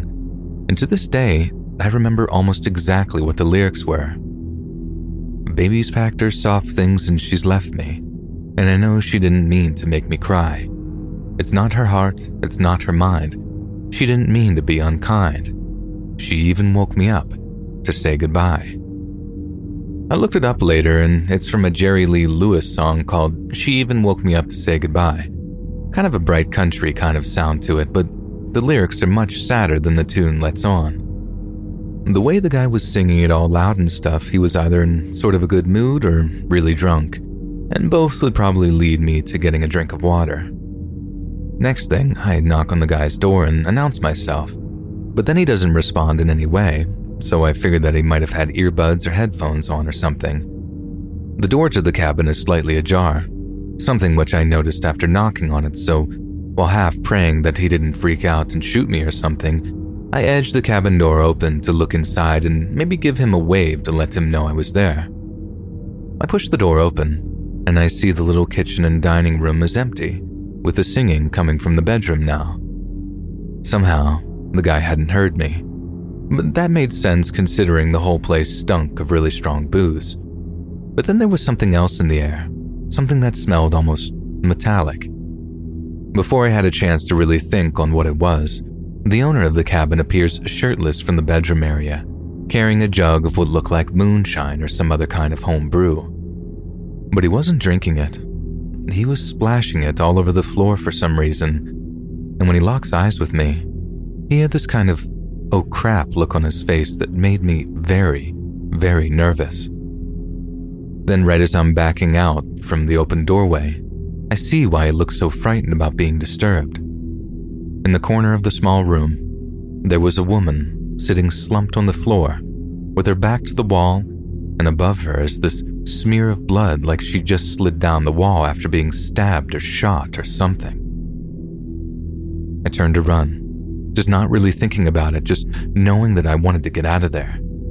But instead of running the way I came, which would have made for an easy shot should the guy have pulled a gun out or something, I go running through the trees at the side of the house for more cover. Keep in mind, I can't exactly run properly at this stage. My shin is still hollering at me something fierce, so if I had gone off running the way of the trail, the guy would have been able to just line me up in his sights and shoot me down like shooting fish in a barrel. My fears were confirmed when I heard this gunshot go off behind me, and somehow that got rid of the pain in my leg almost instantly. Adrenaline is one heck of a drug, it turns out. I almost went tumbling down the slopes a bunch of times, and I think I just skidded down on my butt for most of it, but I eventually got to a point where I felt like it was safe enough for me to pull out my cell phone to try and call 911. I was able to tell the cops about the body, about the shot that I thought was fired at me. How the guy looked like he was about to burn his place down, so they better get there quick. But then there is no fast way of getting up a steep hill like Round Top, and by the time the cops got there, I think the place was fully ablaze. I think that was the case, anyways. I mean, I could see the smoke all the way from my car when I hiked back there, and after I drove back home, I only got the full story when the cops came to talk to me about exactly what I'd seen. They think the guy had gone through his wife's phone or something and found out that she was cheating. Then he flew into a rage and shot her. Only what I didn't see was that he'd shot his two kids too, and he'd stacked their bodies on the bed before dousing the place in what the cops also believed was some kind of homemade liquor. After that, he didn't come out to take a shot at me. He just walked outside his burning cabin and shot himself in the head. That was the shot that I heard, the one that made me run like hell. It made for a real open and shut case, from what I can tell. Not much to investigate, not many questions to ask, just a whole lot of insaneness that's better left forgotten about, I suppose. But then, what if I can't forget about it? What if every time I look south up at the hills, I think about the way he was just singing to himself after that guy had taken his own kids' lives? I just don't get why he wanted to make them victims of a situation that was so messed up to begin with. How can a person feel that entitled to the lives of their own children? Like I said, I think I've come to the depressing conclusion that good things are only fleeting. But then, seeing something like that I did up there on Round Top, those bad things I was talking about, they have a habit of staying with you for much longer than anyone might like them to.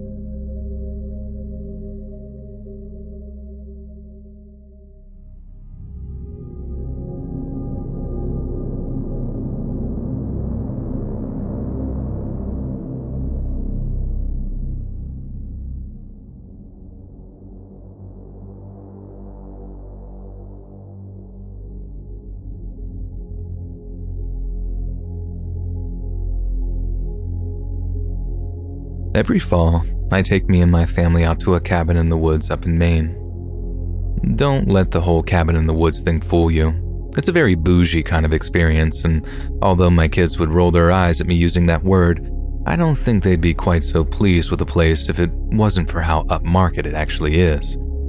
It has a hot tub outside, a full kitchen, pretty spectacular internet for rural Maine, but I think my favorite part has to be the cozy TV area with its fireplace and sliding glass door. The glass doors face out west, and because the cabin is built in a clearing at the crest of a gentle slope, the sunsets are absolutely incredible. Paying for a hot tub is one thing, but seeing the way the setting sun lights up the ready orange leaves and makes them look like they're on fire, that's something that money can't buy right there. But by some horrid twist of fate, those sliding glass doors ended up being part of one of the scariest things I'd ever seen with my own two eyes. They both protected us and presented us with something so horrifying that I don't think I'll ever get it out of my mind. And every time we visit that luxurious log cabin up in Maine, it pops into my mind at some point, and it's guaranteed to make me shudder.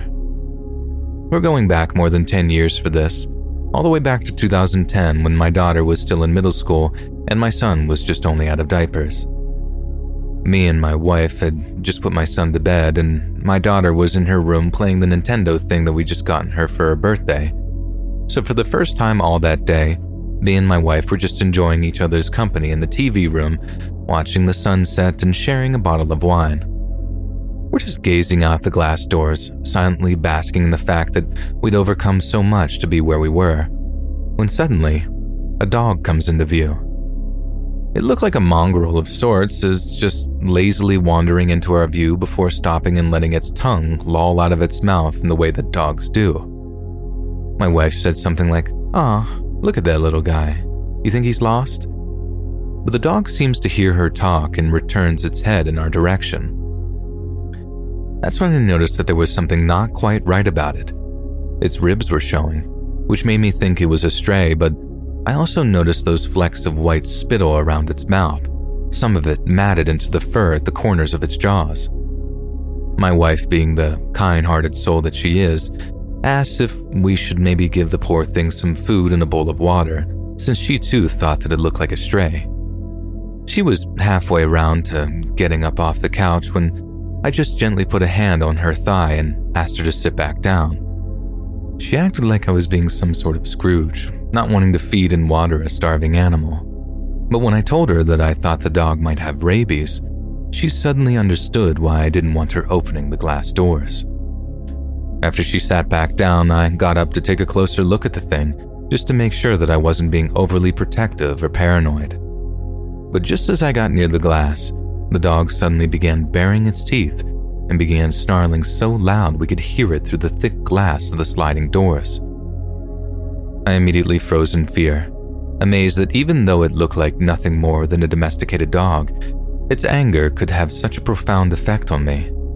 It looked truly ferocious, like it actually wanted to rip my throat out. And I realized how fortunate we are that most dogs have the friendly disposition that made them man's best friend.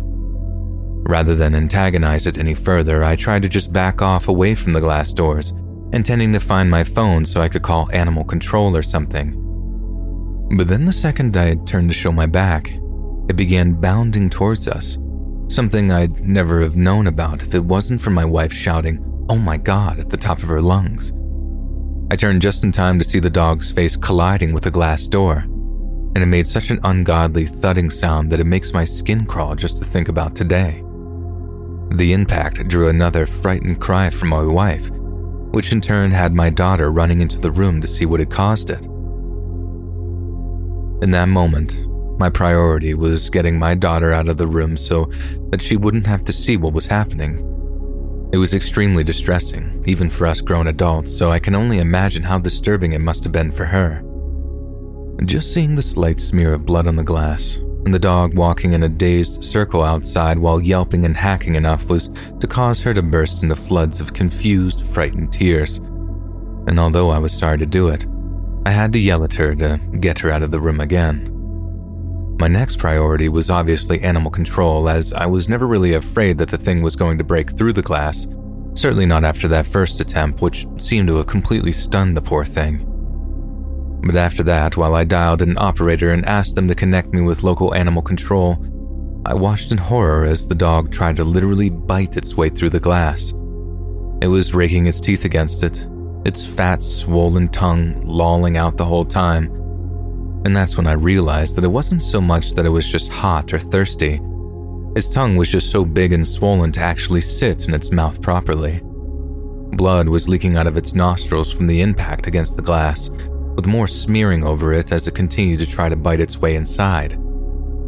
It still looked furious, like it would most likely attack us if it did somehow manage to break through, but at the same time, a look would come into its eyes every so often that to me looked so much like desperation that broke my heart. It was like it was silently crying out to us, Help me. Please help me. But there was nothing we could do. I'm not the type to keep a gun in the house, and even if I was, I'm not sure I have the heart to shoot an animal like that, no matter how much it's suffering. All I could do was wait for the animal control officer to call us back, as he wasn't picking up his phone immediately, and then tell him where exactly we were and what condition we'd seen the dog. It had wandered off long before the call came, but my wife had barely managed to calm herself in that time. I can't say that I've done a better job either, as, like I said, the whole thing was one of the single most horrifying things I'd ever been witness to. In the years that followed, my daughter became a huge fan of the TV show The Walking Dead, and I was always surprised that she didn't make the connection between the virus in the show and what she'd seen back at the cabin that day. Naturally, we had to explain to her that the dog was rabid, how dangerous a disease it was, and how she should learn to recognize symptoms of such animals so she could get away from them. Personally, I find it fascinating that people like her take an interest in a fictional zombie apocalypse and talk about it like it's an impossibility. We have a zombie virus here on Earth. It actually exists. Something that can turn animals and maybe people into furious, foam frothing creatures that can pass on their disease through their bites. We don't have to imagine it. We don't have to invent it. It's real. It's with us. And that one little fact scares the absolute crap out of me.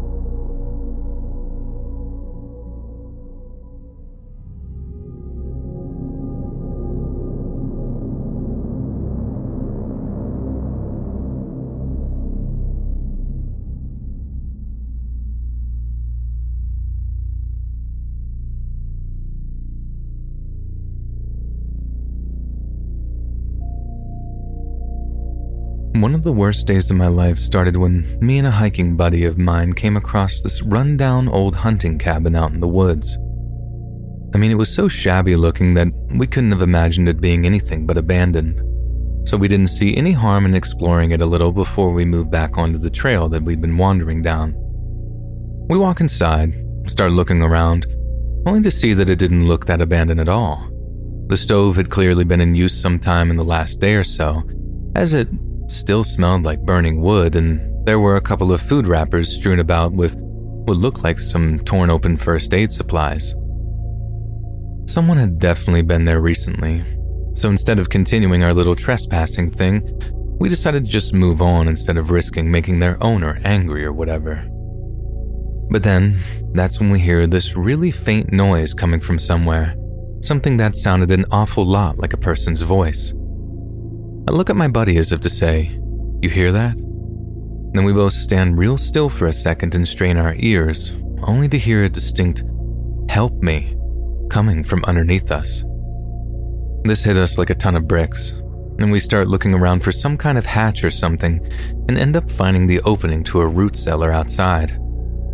We open it up to find some random guy, covered in blood, with what we thought was a gunshot or stab wound to one of his legs. I remember asking the guy, What happened to you? And his reply was honestly one of the most haunting things I've ever heard in my life. He just said, You have to help me. He'll be back soon. Jesus, dude. It was like something out of a horror movie, like that stomach dropping moment you realize that main characters have stumbled into a whole world of trouble. Only, we were the main characters, and it wasn't some dumb story that we were going to survive with a happy ending. It was real, and we had no idea what to do next. We kept asking, like, who will be back? Who did this? But the guy just kept begging us to help him get out of the cellar. Obviously, that was the first thing we did as he'd basically answered our questions in the way that he was all messed up and obviously scared of whoever was coming back. We helped him out of that cellar, got one of his arms over each of our shoulders, then helped him limp down the trail back towards where we'd first walked onto. No one ever caught up with us. The person who had shot or stabbed him never ran down the trail behind us. But my god, the whole time I was checking behind us, just expecting to see some machete wielding psycho running out of the woods, intent on killing us. We managed to flag down a truck that was passing down one of the main roads that ran through the park, and the guy was nice enough to rush the dude to the hospital, even though he'd gotten blood all over his upholstery. Turned out the guy survived, and that the person who had attacked him was his hunting buddy, who just snapped after some kind of argument. It's crazy that a person would do something like that to someone they called a friend. But I guess weirder things have happened. Definitely the scariest thing that's ever happened to me while out on a hike. And my buddy says the same thing. It was that line of, he'll be back soon, that I'll never forget though. How it was just so eerie that it literally had me trembling with fear as we helped the guy get to safety. And I sometimes wonder how close we were to getting the same treatment that maybe if we had been a little bit earlier or later, the guy might have done the same thing to us just to keep us quiet.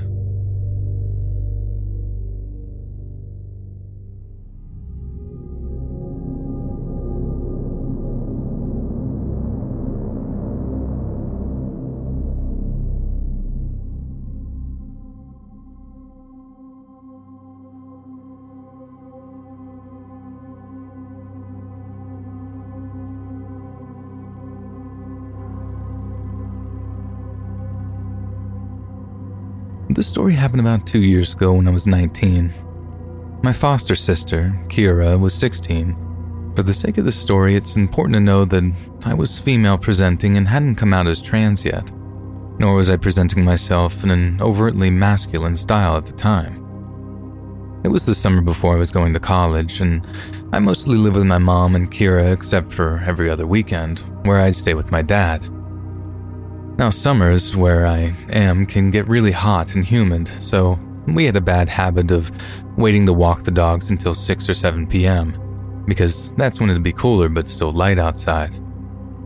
On this particular evening, Mom wasn't going to be home until late, though I don't remember the exact reason why. She's a woman that likes to stay busy and often participates in choirs, Bible studies, youth group events, classes, and the like, so it wasn't uncommon for Kira and I to be left home alone until 8 or 9 p.m. So, it was up to me and Kira to walk the dogs by ourselves, unless we wanted our younger dog Samson to throw tantrums due to pent up energy. Even though we lived in the countryside and could have walked them down our street, Kira and I decided to drive out 20 minutes to a park instead. Why?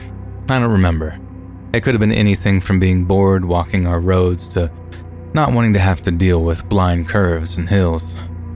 Whatever the reason, at around 7:30 p.m., Kira and I harnessed our two dogs, packed them up in the car and drove to the park. Let me quickly explain the layout of the park so it's easier to understand why we got nervous halfway through our walk.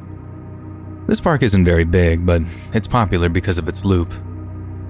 The entire park is surrounded by a mile long looping road with its attractions like playgrounds, ponds, and a small country hall, spaced about in the inner side of the loop.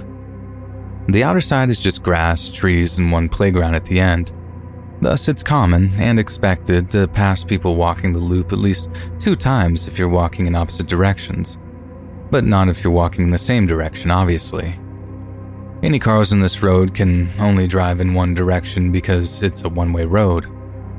At first, everything about this walk was normal. I parked the car, we clipped our dog to leashes, and we started on the loop.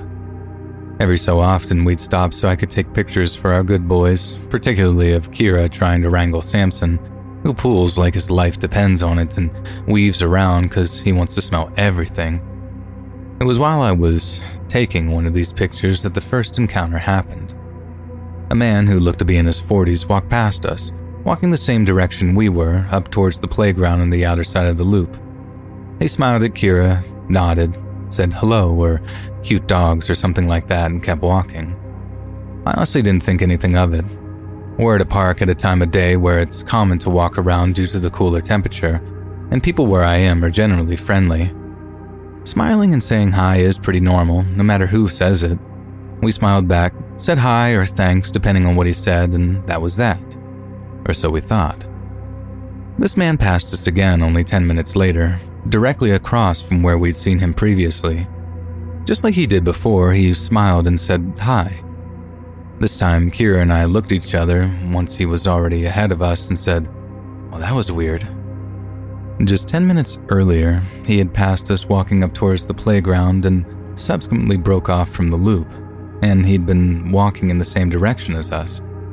This time, though, he cut in front of us, and he did it in a way where we had to stop to avoid running into him. Heck, he even nearly touched Kira with how close he was walking. That was already weird in and of itself. The other weird part was him cutting past us in the opposite direction. The only way he could have done that was if he had cut across the inside of the loop, since it would have been close to impossible to pass us at our certain point from the other direction if he decided to walk the opposite way of the loop than us. It came off almost like he wanted to walk by us again. But, just like before, Kira and I brushed this weirdness off. The guy could have been enjoying a rambling stroll and doing his own thing for all we knew. Besides, we had two reasonably sized dogs with us who'd mess with us. Not even five minutes later, this man passed us again, once again cutting so close past us that he nearly brushed shoulders with Kira. Again, he smiled and said hi before walking off. This was officially the moment I decided we needed to leave. Sure, it's normal to pass a person at least two times walking this loop if you're going in opposite directions, but doing so takes a while, you have to at least get to the parallel spot in the loop from where your paths first intersected to see each other again. But the time between running into the guy and the location we passed each other didn't match up in a way that didn't look suspicious. Plus, I really wasn't a fan of how he cut across us. The first time he passed us like a normal person, walking faster than us would, albeit a little close. The second time, he cut in front of us from the opposite direction instead of walking around us, to the point that we had to stop to avoid running into him. This third time, however, he walked up behind us, and did this weird directionally slant walk to cross the street and go in the opposite direction, cutting us off again. So, yeah, I told Kira to hustle so we could get to our car and get out instead of doing a second loop, so that's what we did. When we were almost to our car, we noticed a car creeping along behind us. We pulled to the side and stopped to let it pass, but for a second, It stopped too. We figured he was getting ready to park, so we started walking again. The car started creeping along behind us soon after we did, so we stopped again, and the car stopped with us. This is when Kira got nervous. We hadn't seen the middle aged guy since the third cutoff, so we figured that we had overthought the whole thing. But here we were, with this tinted window car acting incredibly sus. Was it the same guy, back with his car? A different guy? We couldn't tell. Before anything could happen, though, another car idled up to the one next to us, and whoever it was sped up to the expected 5 miles per hour. We got to our car pretty fast after that and practically picked up the dogs to get them inside of it. We got in and got out of there. My mistake, however, was neglecting my rearview mirror and the well advised rule not to drive straight home if you're worried a stranger's taken too much interest in you. I was anxious, dumb, and primarily concerned with getting home where we could be safe. Because home is safe, right? Nothing bad is supposed to happen to you there, right? Ah, uh, my naive false sense of security. I think we got home around 8 something. The sun had finally disappeared behind the horizon, but it wasn't fully dark yet. Just that dusty purple color the sky gets before it finally accepts that it's nighttime. Mom wasn't home yet, so we got the dogs some water, locked the doors, ate a late dinner, and chilled in the living room, talking about things that didn't really matter. It was almost 9:30 when the scariest part of this whole ordeal happened. There, Kira and I were sitting on different couches, talking about something or other when we noticed the ceiling briefly light up over where Kira was sitting. An important note here is that Kira was sitting on a small couch with her back to the window that faces the front of the house while I was on the couch on the opposite wall where I could see a sliver of the front porch. Likewise, right next to Kira was our front door, which has three small rectangular windows on it. Due to our long, slightly curvy driveway, it's common to see headlights stream through that window, light up the ceiling, fade, then intensify. It means someone's just got home. So when the ceiling above Kira lit up, we thought nothing of it assuming mom was finally coming back from wherever she went that night, and we didn't take any notice of the light skipping the final arc of someone pulling all the way up the driveway either. We also didn't pay any mind to how long it was taking mom to come inside. Mom has a habit of pulling in, then checking her phone for God knows how long before coming inside. After a couple of minutes, I noticed the small motion sensor light mom set up on a table on the porch light up again. Again, I could only see a sliver of space based on my position in the curtains. Basically, I could see a smidge of the table and the rails bordering our porch, but not its stairs or anything approaching the door, depending on how they approached it. I wasn't paying much attention either because I assumed it was my mom. Right after the light went off, we both heard the storm door open, but we didn't hear anyone pressing the code keys of our lock or jiggling the door handle like mom usually does right away. The moment the storm door creaked open, our two dogs jumped up and ran to the door, barking like mad. Our golden greyhound mix Calvin has a deep, scary bark which contradicts his adorable appearance. Samson, our dumb goofball son, who is incapable of hurting a fly but a big boy, jumps up on his hind legs and scrambles to find perches on one of the small windows in a desperate attempt to see who's outside. Immediately, the storm door slammed shut, and we heard heavy footsteps on the cement of our porch. Calvin started going nuts and jumped up on Kira's couch, standing on its back instead of the cushions to look out the window. Samson ran out of the room and went out to the doggy door that leads to the back porch, which has a ramp going down into a fenced off portion of our yard. I couldn't move. I've never understood really what it meant when people describe their limbs turning to lead until that moment. It felt like I didn't have limbs, really. Like moving wasn't an option. If I moved, I might glimpse something or someone through the windows. The person could see me running around the house, freaking out, and decide to come after us after all. So I sat there, my mind steadily going blank as my heart sped up and limbs refused to move. In the game of fight, flight, or freeze, I'm the freezer. Kira, on the other hand, is a fighter. She spins around and looks out the window, but can't see anything because, besides the motion light on the porch, it's too dark. So naturally, she gets up, grabs a stray dog toy, which just so happens to be a tug of war rope with a ball on one end, and opens the door. I tell her very calmly to shut the door and stay inside. She ignored me and stepped out onto the porch. She comes back inside after not seeing anything, but to my utter disbelief, she disappears to the kitchen, comes back with a knife, and goes outside again. This time, she's gone for a handful of seconds before running back inside and slamming the door shut. Breathless, she tells me she went out a bit into the yard and saw the outline of a man by the rundown dog kennel we don't use anymore. When she saw him and froze, he moved. This time she listened to me when I told her to lock the door.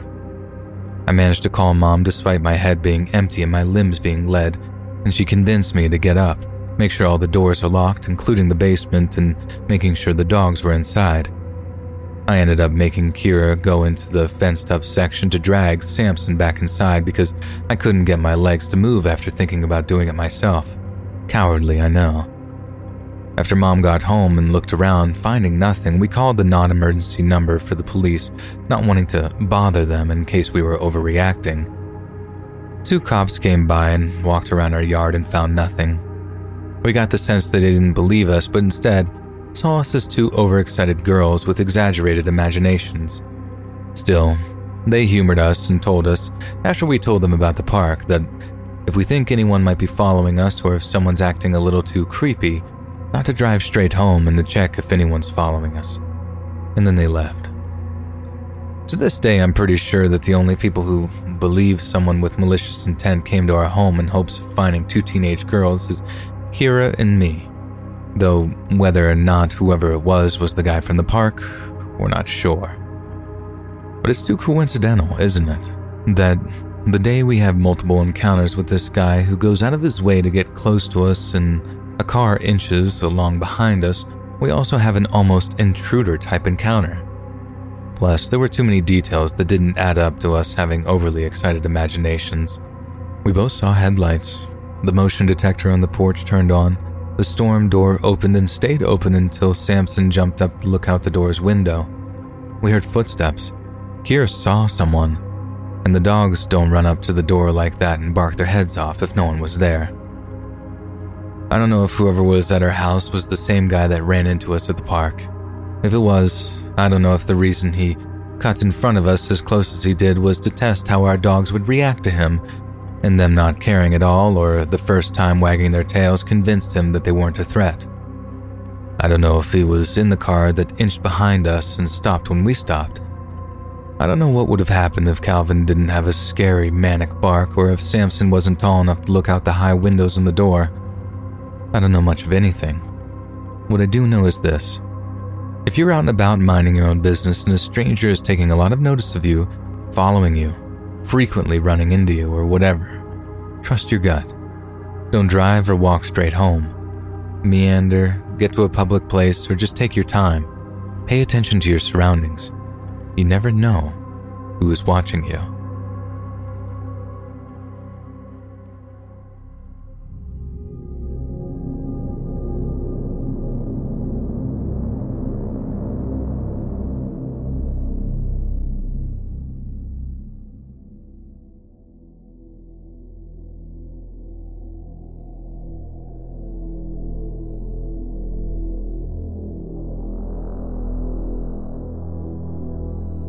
My dad used to be a deputy sheriff back in the 80s and 90s, and every so often, we get him to tell us some crazy stories from back in the day.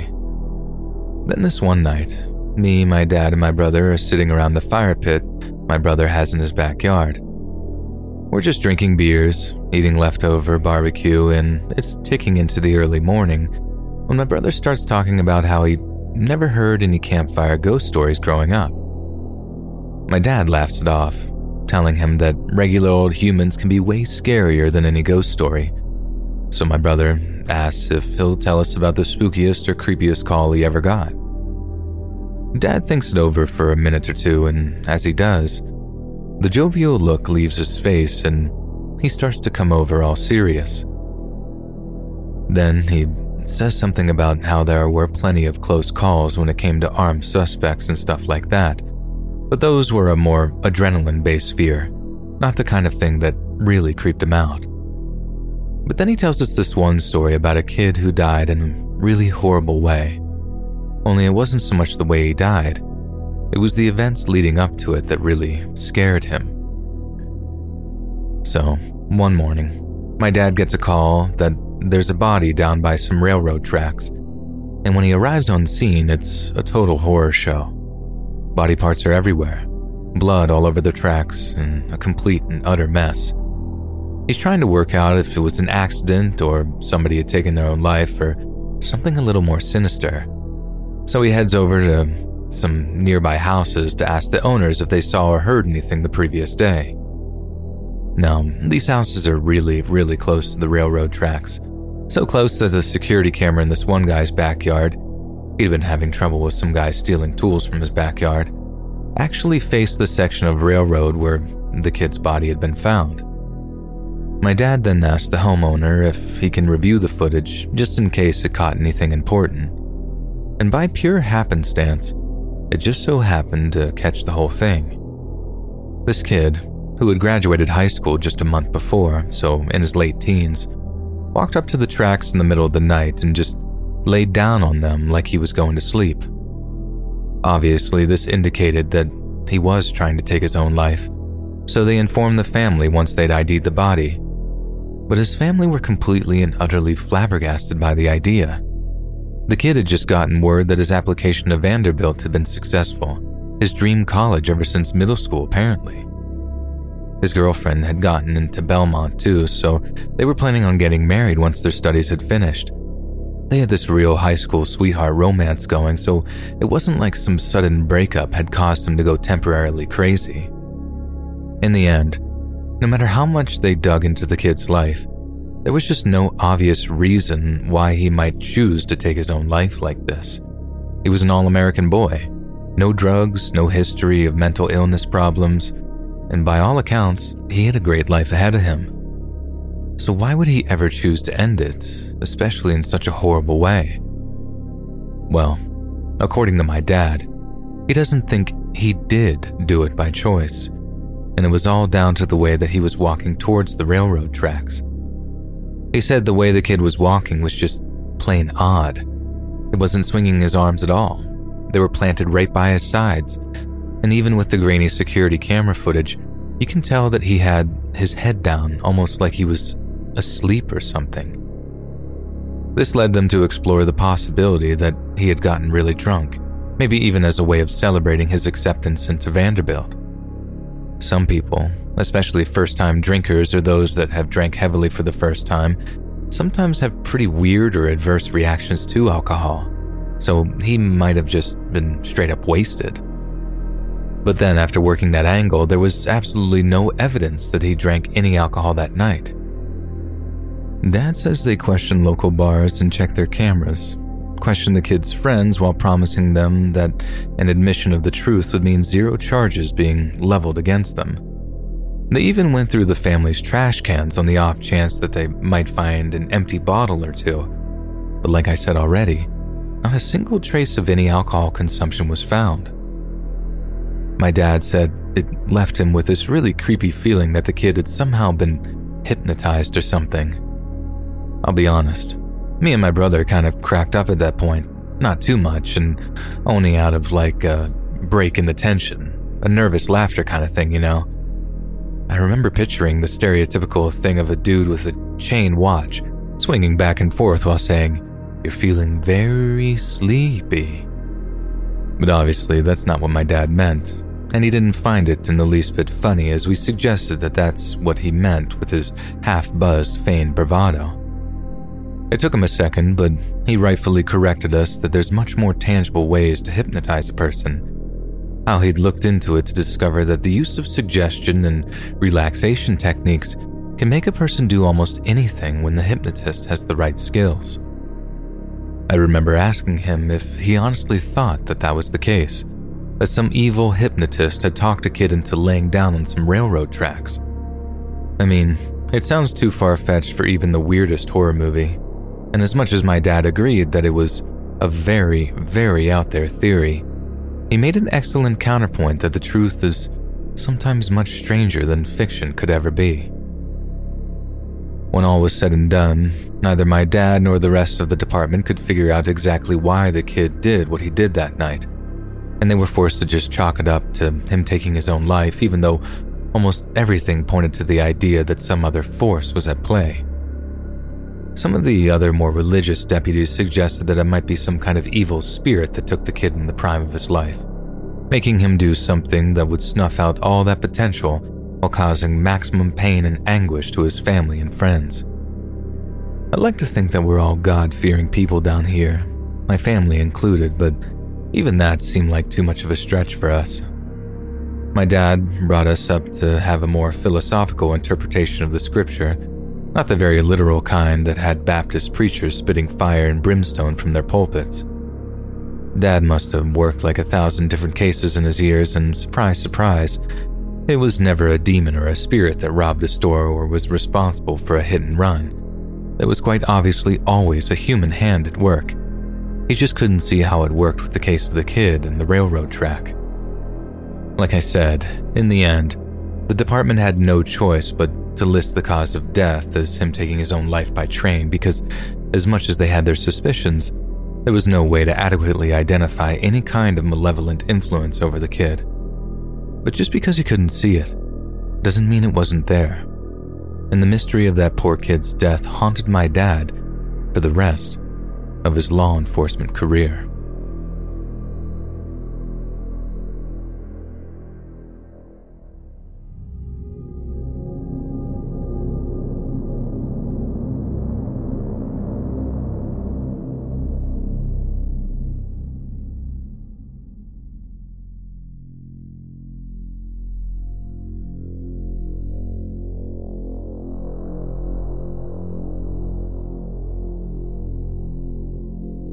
This experience is the reason why I'm deathly afraid of intruders breaking into my home. So I was 10 years old at the time, and it was summer break after finishing fifth grade. Maybe the second or third week of June. I don't really remember why, but my mom had to go to a dinner with some of her coworkers from the daycare that she worked at one night. She left my older sister, who was only 12, to watch over me but my older sister was more so there to make sure that the house doesn't burn down rather than watching over me. So that night, my mom left for dinner and she said that she would be right back. I remember I was in the living room and my older sister was upstairs in her room. I was also downstairs with Fenrir, who was a black Newfoundland that I grew up with my entire life. Unfortunately, by the time I was 10, he was showing his age. He couldn't walk, run, or stand up like he used to, we would usually have to help him get up and walk him outside to the backyard, which had a porch. The porch had a walkway that we had built so Fenrir could walk down easier. We would also have to bring his food and water bowls over to him, as he was always too tired to get up. So I'm watching TV in the living room with Fenrir lying down by the side of the couch. Suddenly I hear this loud growling. I muted the TV, turned around, and saw my dog growling and snarling at something. He then started barking at something. I looked over and saw that he was directing his attention at the back door that led to the backyard, but I didn't see anything as it was pitch black outside. Suddenly, Fenrir just stood up with seemingly little to no effort and was violently growling and snarling and barking. Keep in mind, he hasn't been able to get up by himself in a while, so to just see him stand up like he was young again gave me quite the scare. I used to say that it was like as if Fenrir got possessed. And he was still directing his attention to the back door. Before I could react, Fenrir suddenly jogged over to the back door and got up on his hind legs and started scratching on the glass that was on the door, still growling and barking. At first, I thought that a squirrel probably got up to the porch and came up to the door. But then I remembered that Fenrir wasn't even this aggressive towards squirrels or other wildlife. When he would see one when he was younger, he would bark and chase it, yes, but it was more so to scare the squirrel off rather than to actually hurt it. And to add to that, Fenrir was not an aggressive dog. He was always sweet to people and other pets. He was also usually calm. So to see him going feral like that really did terrify me. He sounded like he wanted to kill something. I finally walked over to the back door that Fenrir was clawing at. I sort of pushed him away, surprised that he didn't snap at me, and I decided to put my face up against the glass to peek out and see if anything was there, but I didn't see anything. All the while, Fenrir was still scratching, growling, barking, and now baring his teeth and drooling to my right. I then walked to the right, where there was a light switch that turned on the porch lights, and Fenrir went back into his spot, scratching and growling and whatever he was upset about.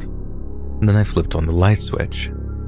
And the second that happened, I saw a man dressed in all black, classic burglar outfit with gloves, a ski mask, and everything. At first, he was seemingly looking into the door with his face and hands pressed up against it. And when I turned on the lights, he got startled and took a few steps back. He then turned over to me, and it was like time was frozen. We were both just frozen, staring at each other for a few seconds. And me being only 10 and not really knowing what to do, I quickly reached out to the knob of one of the back doors, more specifically the door that Fenrir was still scratching at, and swung the door open. The guy tried to run, but Fenrir was right on top of him. The guy wasn't even able to get off the porch before Fenrir latched onto him.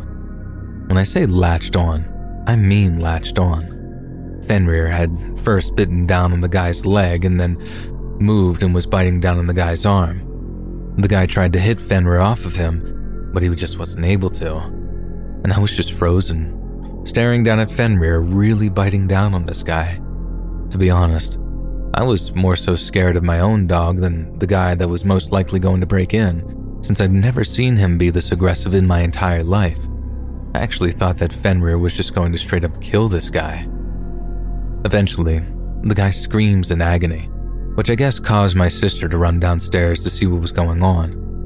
Not really sure why she didn't come downstairs when Fenrir was growling and barking the first time, but I digress.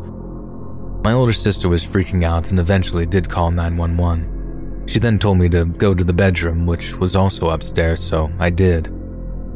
I ran up to my bedroom and just stayed there, in shock of what I had just seen and the whole situation in general. A while later, the police showed up and my mom eventually showed up. She burst through my bedroom and basically gave me the tightest bear hug I'd ever gotten from her.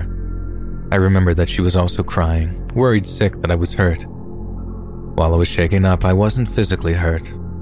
At one point, I finally go downstairs and see my older sister talking to a police officer while Fenrir was lying down next to her with some blood on his face, kind of like Cujo.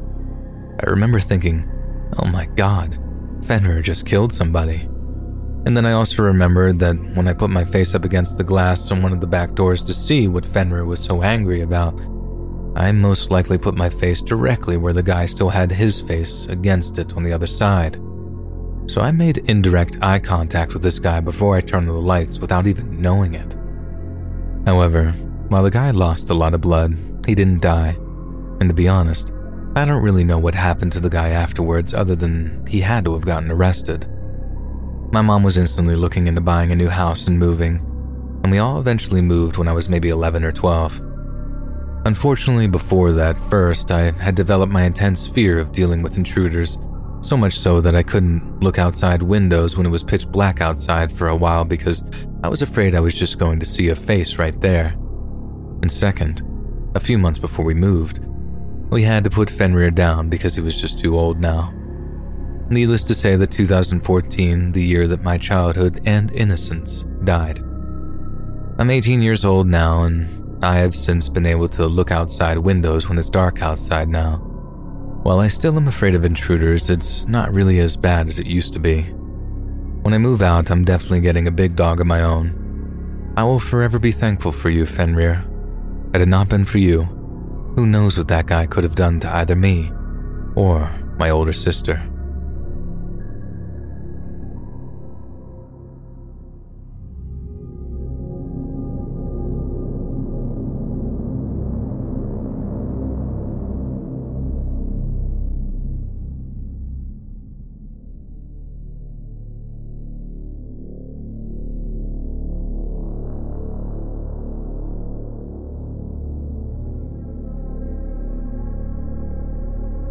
This happened in 2019, but it's still in the back of my mind.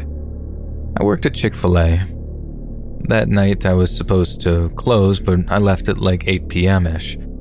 I already know I'm going to spend like 30 to 45 minutes driving around to my usual Pokemon stops for Pokemon Go. At 8 p.m. on Wednesday, there's some cars on the roads, but not many. Smaller town with little police presence, not much crime happens here. I've done this before, I know which spots to go to. I'm driving to the spots I know I can reach from the inside of my car. Just got off of work from standing and being busy all day. I wasn't about to go walking around when it was dark out, anyways. The places I know have little to no cars at them. I pull into the parking lot by the high school field, spin the stops, and click on a few Pokemon. I get ready to pull on a residential street. I'm kind of just sitting at the stop sign for a bit, no cars behind me. I'm not really in a hurry. Blinkers on. Then I turn left onto the street. I see two cars in front of me an older white SUV and a sedan in front of that. They're about four blocks ahead. I notice the SUV isn't really in its lane. It's driving in the middle of the road like it wants to pass the sedan. It definitely could have just passed it. The road was really wide and no oncoming cars. I'm glancing down at my phone in the cup holder, trying not to go too fast, kind of wanting the walking points. Then I notice the white SUV that was driving in the middle of the road is driving really slow on the shoulder of the road. Maybe they notice me, wondering what I'm doing. Maybe I'm weirding them out. I click my phone shut and just start driving normally. I'm nearly behind the SUV now and it speeds up quickly, takes a hard right onto a street. I see the SUV pull into a driveway. As I'm passing that side street, I see the SUV going in reverse, and now it's backing out of that driveway. I'm behind the other sedan now at a four way stop. In my rearview mirror, the white SUV is turning back on the street. It's now going to be behind me. The sedan waits its turn at the four way stop, then turns left. I wait my turn, then go straight. I'm watching to see if the white SUV goes straight too, and it does. The SUV had to wait its turn at the four way stop, so I'm a good four to six blocks ahead on this residential street. I want to lose this car, so I'm going like 30 miles per hour when the speed limit is probably 20 to 25. I turn behind the church strip mall. The church has a playground behind it, but it's pretty much an alleyway. I lost the SUV. I stopped in the alley, waiting, looking in my side mirror, and sure enough, the white SUV is barreling down the street. It almost passed me, it was going so fast, but it spots me and turns into the alley where I'm parked, coming towards my car. I'm freaked out at this point. This alley street is dark and there's no street lights. The stores in the strip mall are abandoned, but the church is on the other side and it's well lit, so I want to go there. I speed down the alley and around the building. The SUV is doing the same thing. I turn around the building, can't see them in my rear view. I stop my car and park in front of the well lit church doors, basically parked in the first lane. I'm watching my rear view mirror, waiting for this car. I know it's back there and it's going to drive around me. We'll see that it was all just a misunderstanding. The SUV is there. It peeks around the building corner, then stops and waits a little bit before it turns towards where I'm parked. The SUV slowly drives by my car. They pass me slowly, and I don't want to look at them. From my peripheral vision, I just see one outline in the driver's seat. As they pass me, I can feel this person's eyes on me and can see their head turning. I'm uncomfortable, but I don't want to start a conversation with them, so I don't roll down my windows and I do not want to look at them. I don't want to acknowledge them. I really just want them to see that I'm not who they probably thought that I was. They pass me completely and the SUV starts to drive towards the exit of the parking lot. But then the SUV starts to circle around again, making a big loop around the empty church parking lot. My body fills with this feeling of dread. I'm actually scared now. I gave them the benefit of the doubt, but now they're coming back around. I don't want to know what they want anymore. When they start to circle back around, I take off out of that parking lot, but so do they. My car bottoms out and I speed down the street. So does theirs. The police station is way out near the countryside on the outskirts of town, but there's a police annex on this street. Sometimes there's cops parked out front. I know I'm just going to park there, and if they're still following me, I'll call 911. This car is following me 100%. They've turned when I've turned, sped when I've sped, and as I turn my blinker to take a right into the annex, they turn left, and they're gone. I told my friends and family about this quickly after. No one I knew drove that kind of car. It was also an older model, so I don't think that it could have been a rental. I don't know anyone who would do this to me and think it's funny. I did make a police report, but didn't get a license plate, so they couldn't really do anything. I also know what kind of car it was. I would notice any older white SUV for months after, but I never saw that exact car again.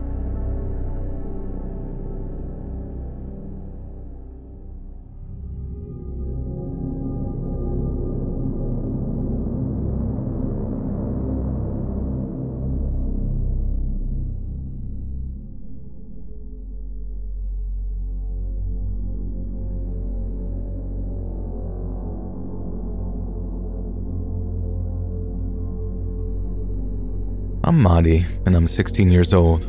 I live in Morocco and just lived through a creepy event, and I'm so excited to be able to share it here. So here's my story. I lived in an apartment with my family, and I'm in a period where I need to focus for my final exams. Today, as usual, I'm sick, so I didn't go to school. I used this free time to practice more for the upcoming tests, and at approximately 8 p.m., my father called me and suggested me a car ride in order to spend time with each other. My parents are divorced, so when I'm with my mother, I see him less often than my mother. So I was with my father for like 30 minutes and it was nice. We arrived in front of the building where I live with my mother. I said goodbye to him and I went towards the building. I pushed the button of the intercom so that my mother opens the door for me, and then I saw a food deliverer with his motorcycle parked just next to me. And here comes the problem. Thought that he was going to deliver something to a neighbor, nothing unusual here, but there was something off. Firstly, usually deliverers in Morocco, I don't know if it is the case in other countries, have like a box where they store the food in order to keep it warm. But this guy didn't have one. He was holding the bag with the food in his hand while riding the motorcycle. Also, he opened his phone like as if he was going to check a delivery app, but as I said, he didn't have the box or the logo of a delivery service anywhere on him. So even if my mother unlocked the door, I preferred not to open and talk to the guy. I order from restaurants and fast food a lot, and I'm used to seeing deliverers and even talk a little bit with them to try and make them laugh. I know that it's a hard job because of people being jerks, so I try to be as friendly as possible.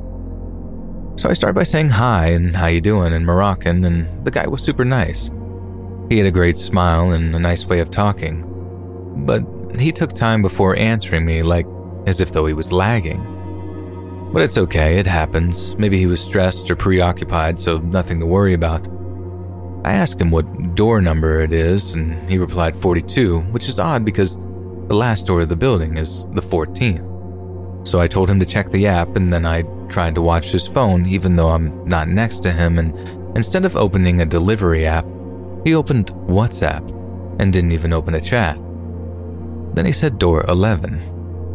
And at this moment, I knew something was wrong because I live at the 12th door, and so the 11th door is right next to me, and I'm sure that my neighbors weren't the ones to order because they were on a trip.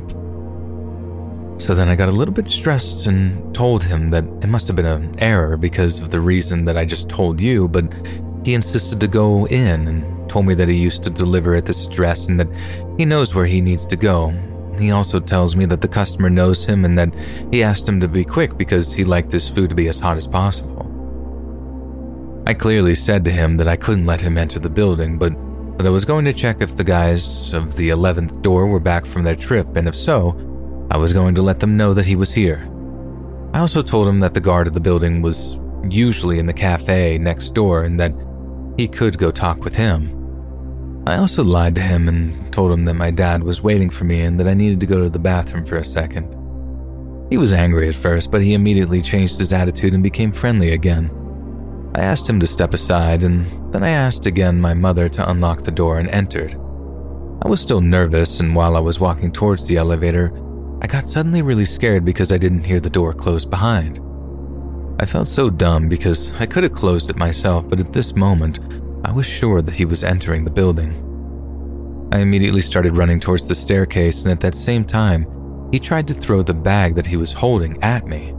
I don't know why, but he missed me. At this moment, I'm thinking really quickly.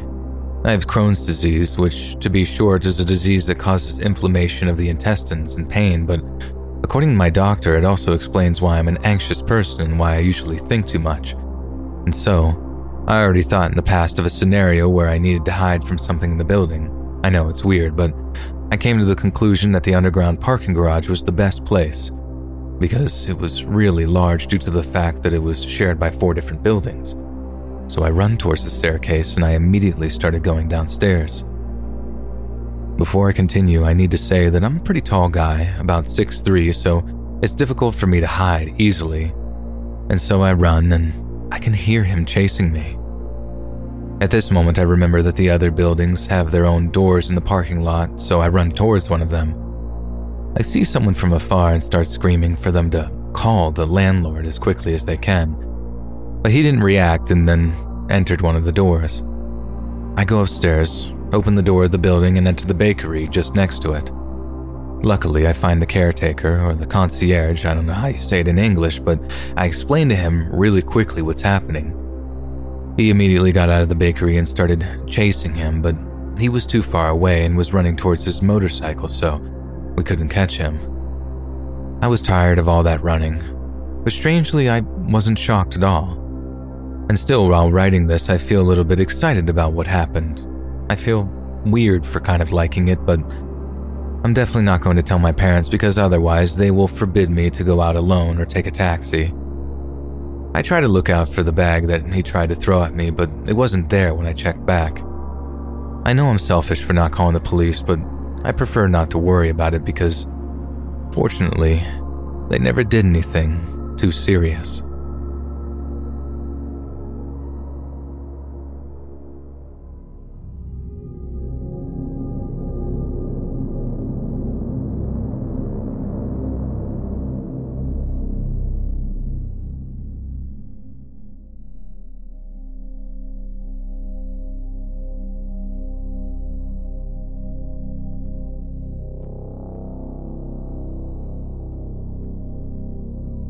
This actually happened a few hours ago, and I'm still unsettled about the whole encounter.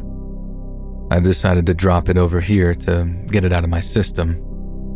I've had creeps tailgate me or try to grab my attention on the road, and I just ignore them, which always worked. But this guy takes the golden medal. My shift starts at the afternoon, and I was feeling off for most of the day. A beautiful sunny day, mind you. You know, one of those days where you drag yourself out of your bed to adult, as they say. I decided to lift my mood up, so I wore something new that I had a beautiful, creamy white fox fur vest, and I hit the road. Look like a million bucks, feel like a million bucks, right? Maybe not. I played some piano tracks and hoped that I'll get out of this funk. I just needed something to comfort me, and those two things didn't cut it. While I was driving to work, I decided to grab a drink. An ice crisp green tea will definitely lift my spirit. There were two branches of a famous coffee shop. You know who, a grinning mermaid who's playing Twister. Ring the bell? I could have gone to the first one with the drive through, but they use a pretty terrible tea brand as they ran out of the good stuff. So I had to go to the one that was inside a mall. Anything to feel better, right? I parked my car and I saw a private fleet of black SUVs making it difficult to view the entrance. This is important for later. I grabbed a cold bottle of water and headed to the counter. I paid for my drink and got a cherry lollipop, because why not? Waited for my drink, and once I got it, I started walking out. I had to pass a fountain in the courtyard before I can reach the exit. I slowed my pace as I noticed that I was walking too fast. I felt a bit off, but brushed it off. As I passed between the SUVs, a bus shot through quickly, I stopped in shock as I almost walked in its path. This didn't make me realize what was happening, as I got distracted and wasn't aware of my surroundings. As I walked further, I had to pass an area where there isn't anyone. It was shaded, but still outdoor. almost like under a bridge style building, if that makes sense. This was the way to my car. I noticed that I wasn't aware of my surroundings till I heard footsteps on my right. Then I saw a man in my peripheral vision walking and matching my speed. At first, I thought he was in a uniform, so I assumed he was a part of the cleaning staff in the mall. I felt off, but I told myself that I'm being paranoid and overthinking. Next to my car and on my left side was a woman with a child who were getting into their car, and this will make sense later. I was sandwiched between my car and hers. I was getting my keys out of my fur vest, and then I had to turn around in order to open the driver's door as I was a bit ahead of it. Once I turned, I saw a man standing, looking to be in his late 30s, skinny, average height. He had a dark blue baseball cap with sunglasses, a gray shirt with some print on it, and black sweatpants, croc shoes with socks. He was so close that it took me by surprise and I was startled. But being nice and polite is in my blood, so I assumed nothing. First thing that he said was, Why are you afraid? I told him that I wasn't and asked him what he wanted. Is your car for sale? He said while grinning. I said no. Then he started to ask how my day was going and stuff along those lines. The heck? I don't know this guy.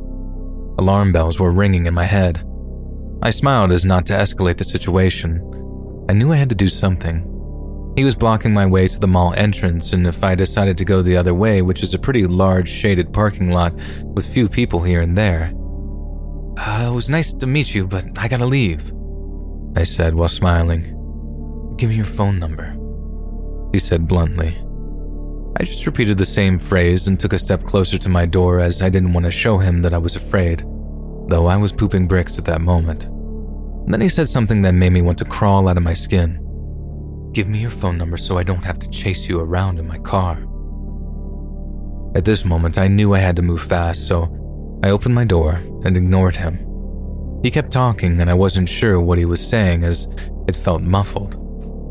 My anxiety was higher than the tip of Mount Everest now, and I was hit with this realization that even in public spaces and in broad daylight with people around, you can lose your sense of safety in a split of a second.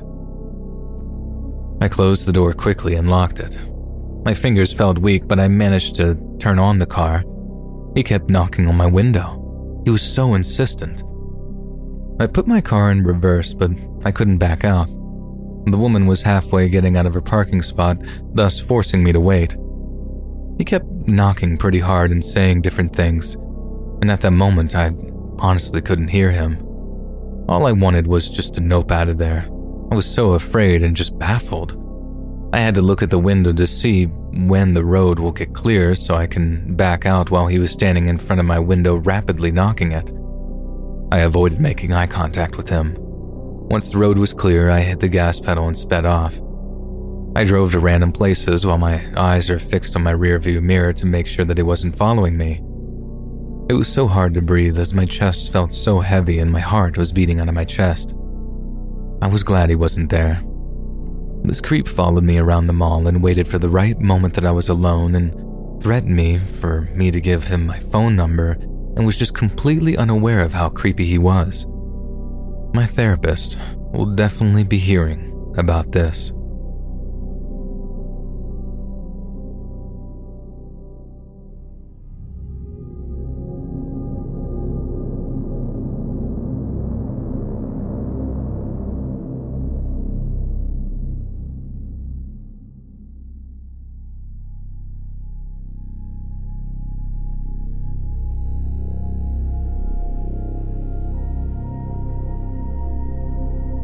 Was 20, living alone on the ground floor of an apartment building.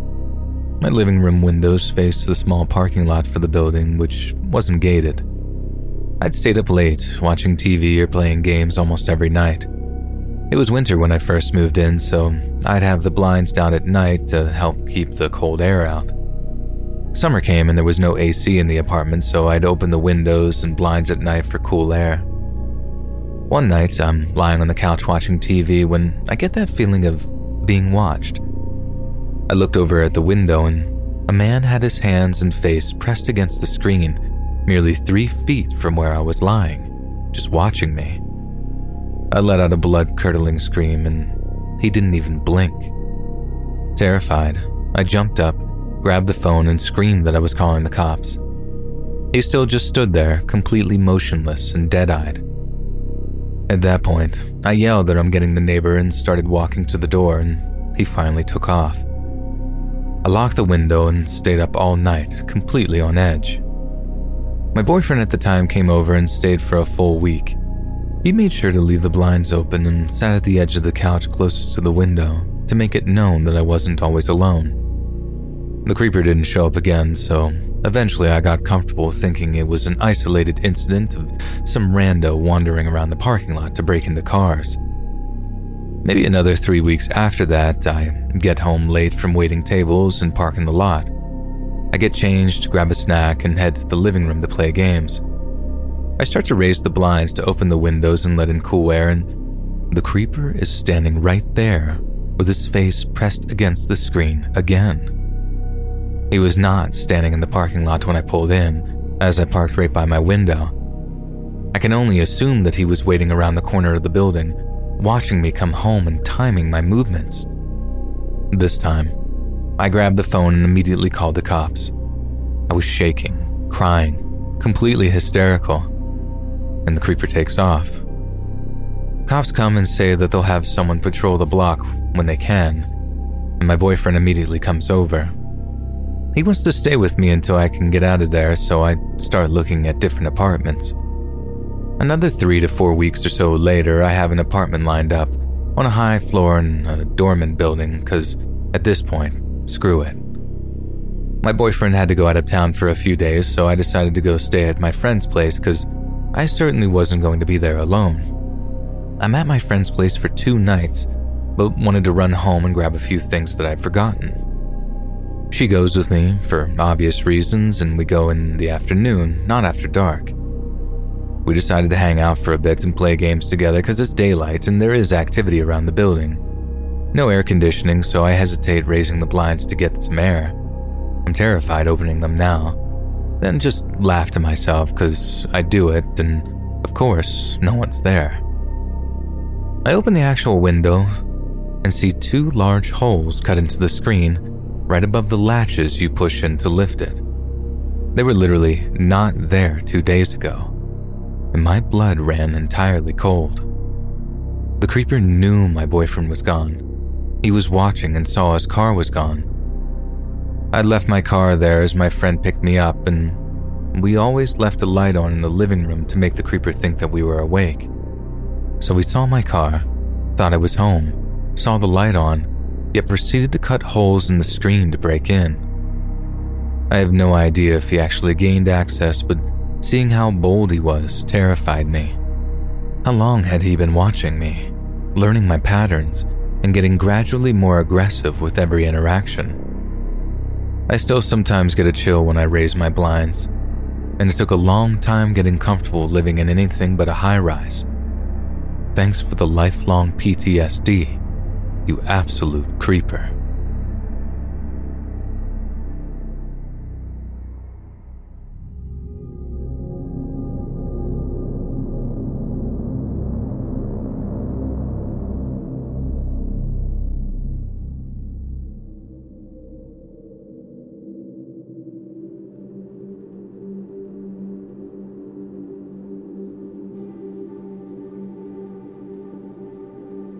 This story is from 2019. I was 13 years old at the time, but I still remember it like it was yesterday, possibly due to the trauma.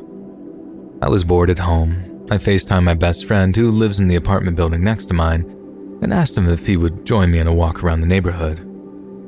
He wasn't there. He was on his way back home from school, which is understandable because it was a Thursday afternoon. There is a jogging circuit near my house, it's like 500 meters away.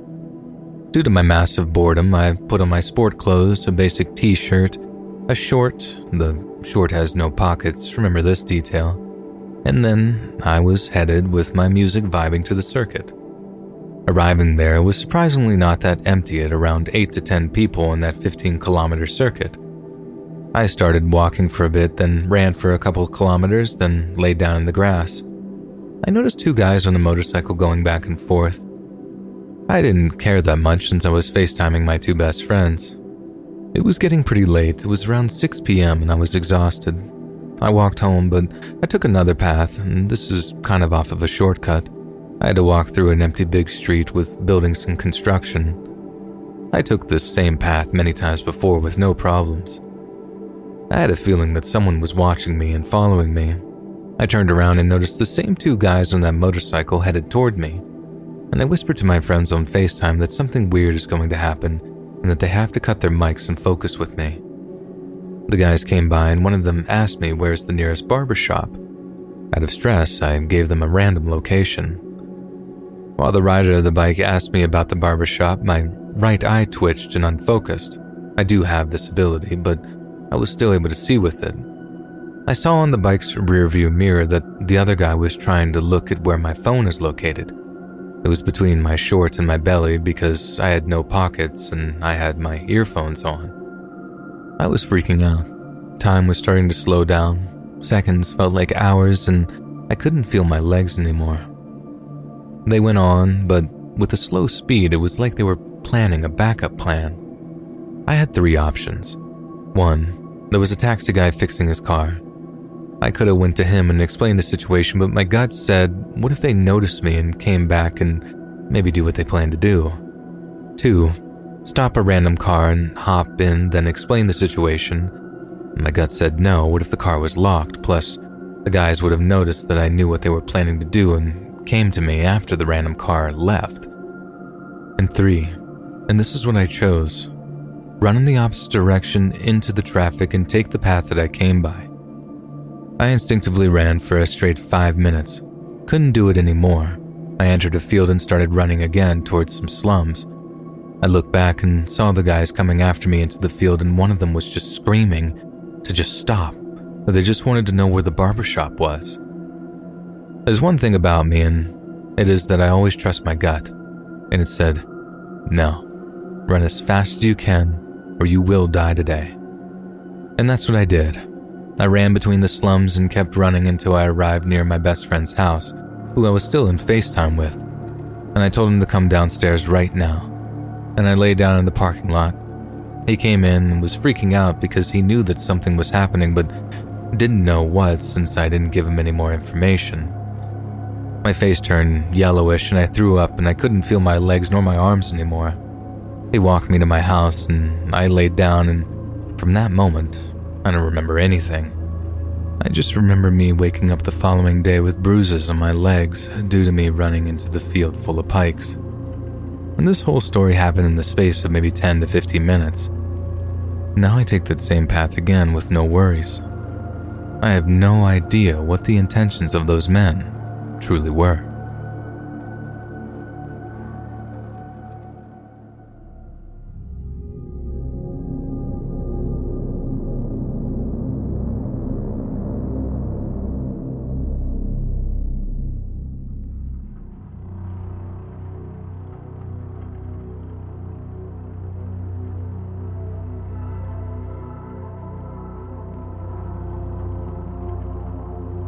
I used to work the docks of a salmon cannery in the middle of Alaska.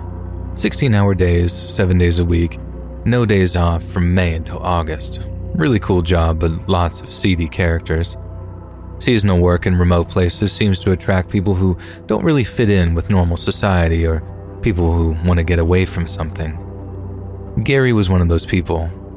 He had worked at another cannery in town that was owned by the same parent company, and in the lead up to fishing season, he was lent to our cannery for some carpentry tasks.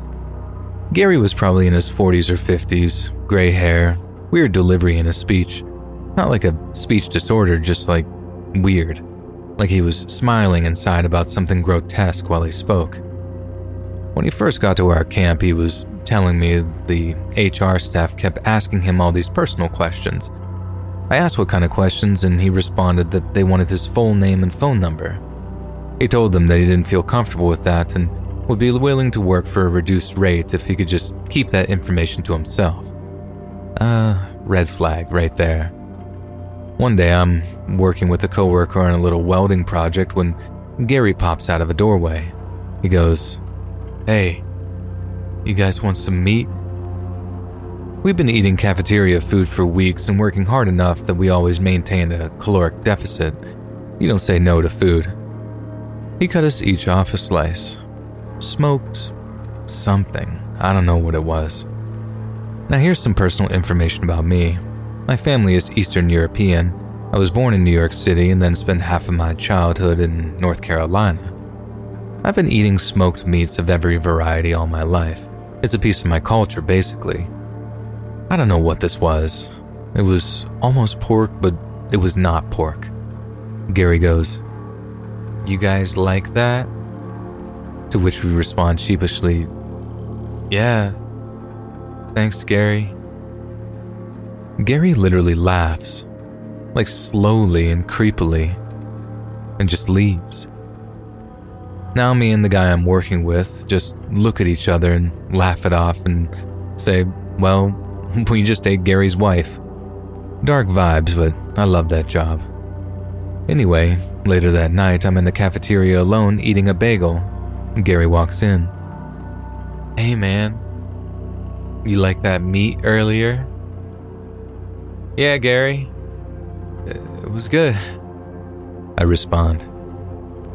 Gary goes, That's funny, man. And laughs softly. I'm pretty sure that I ate a slice of Gary's wife.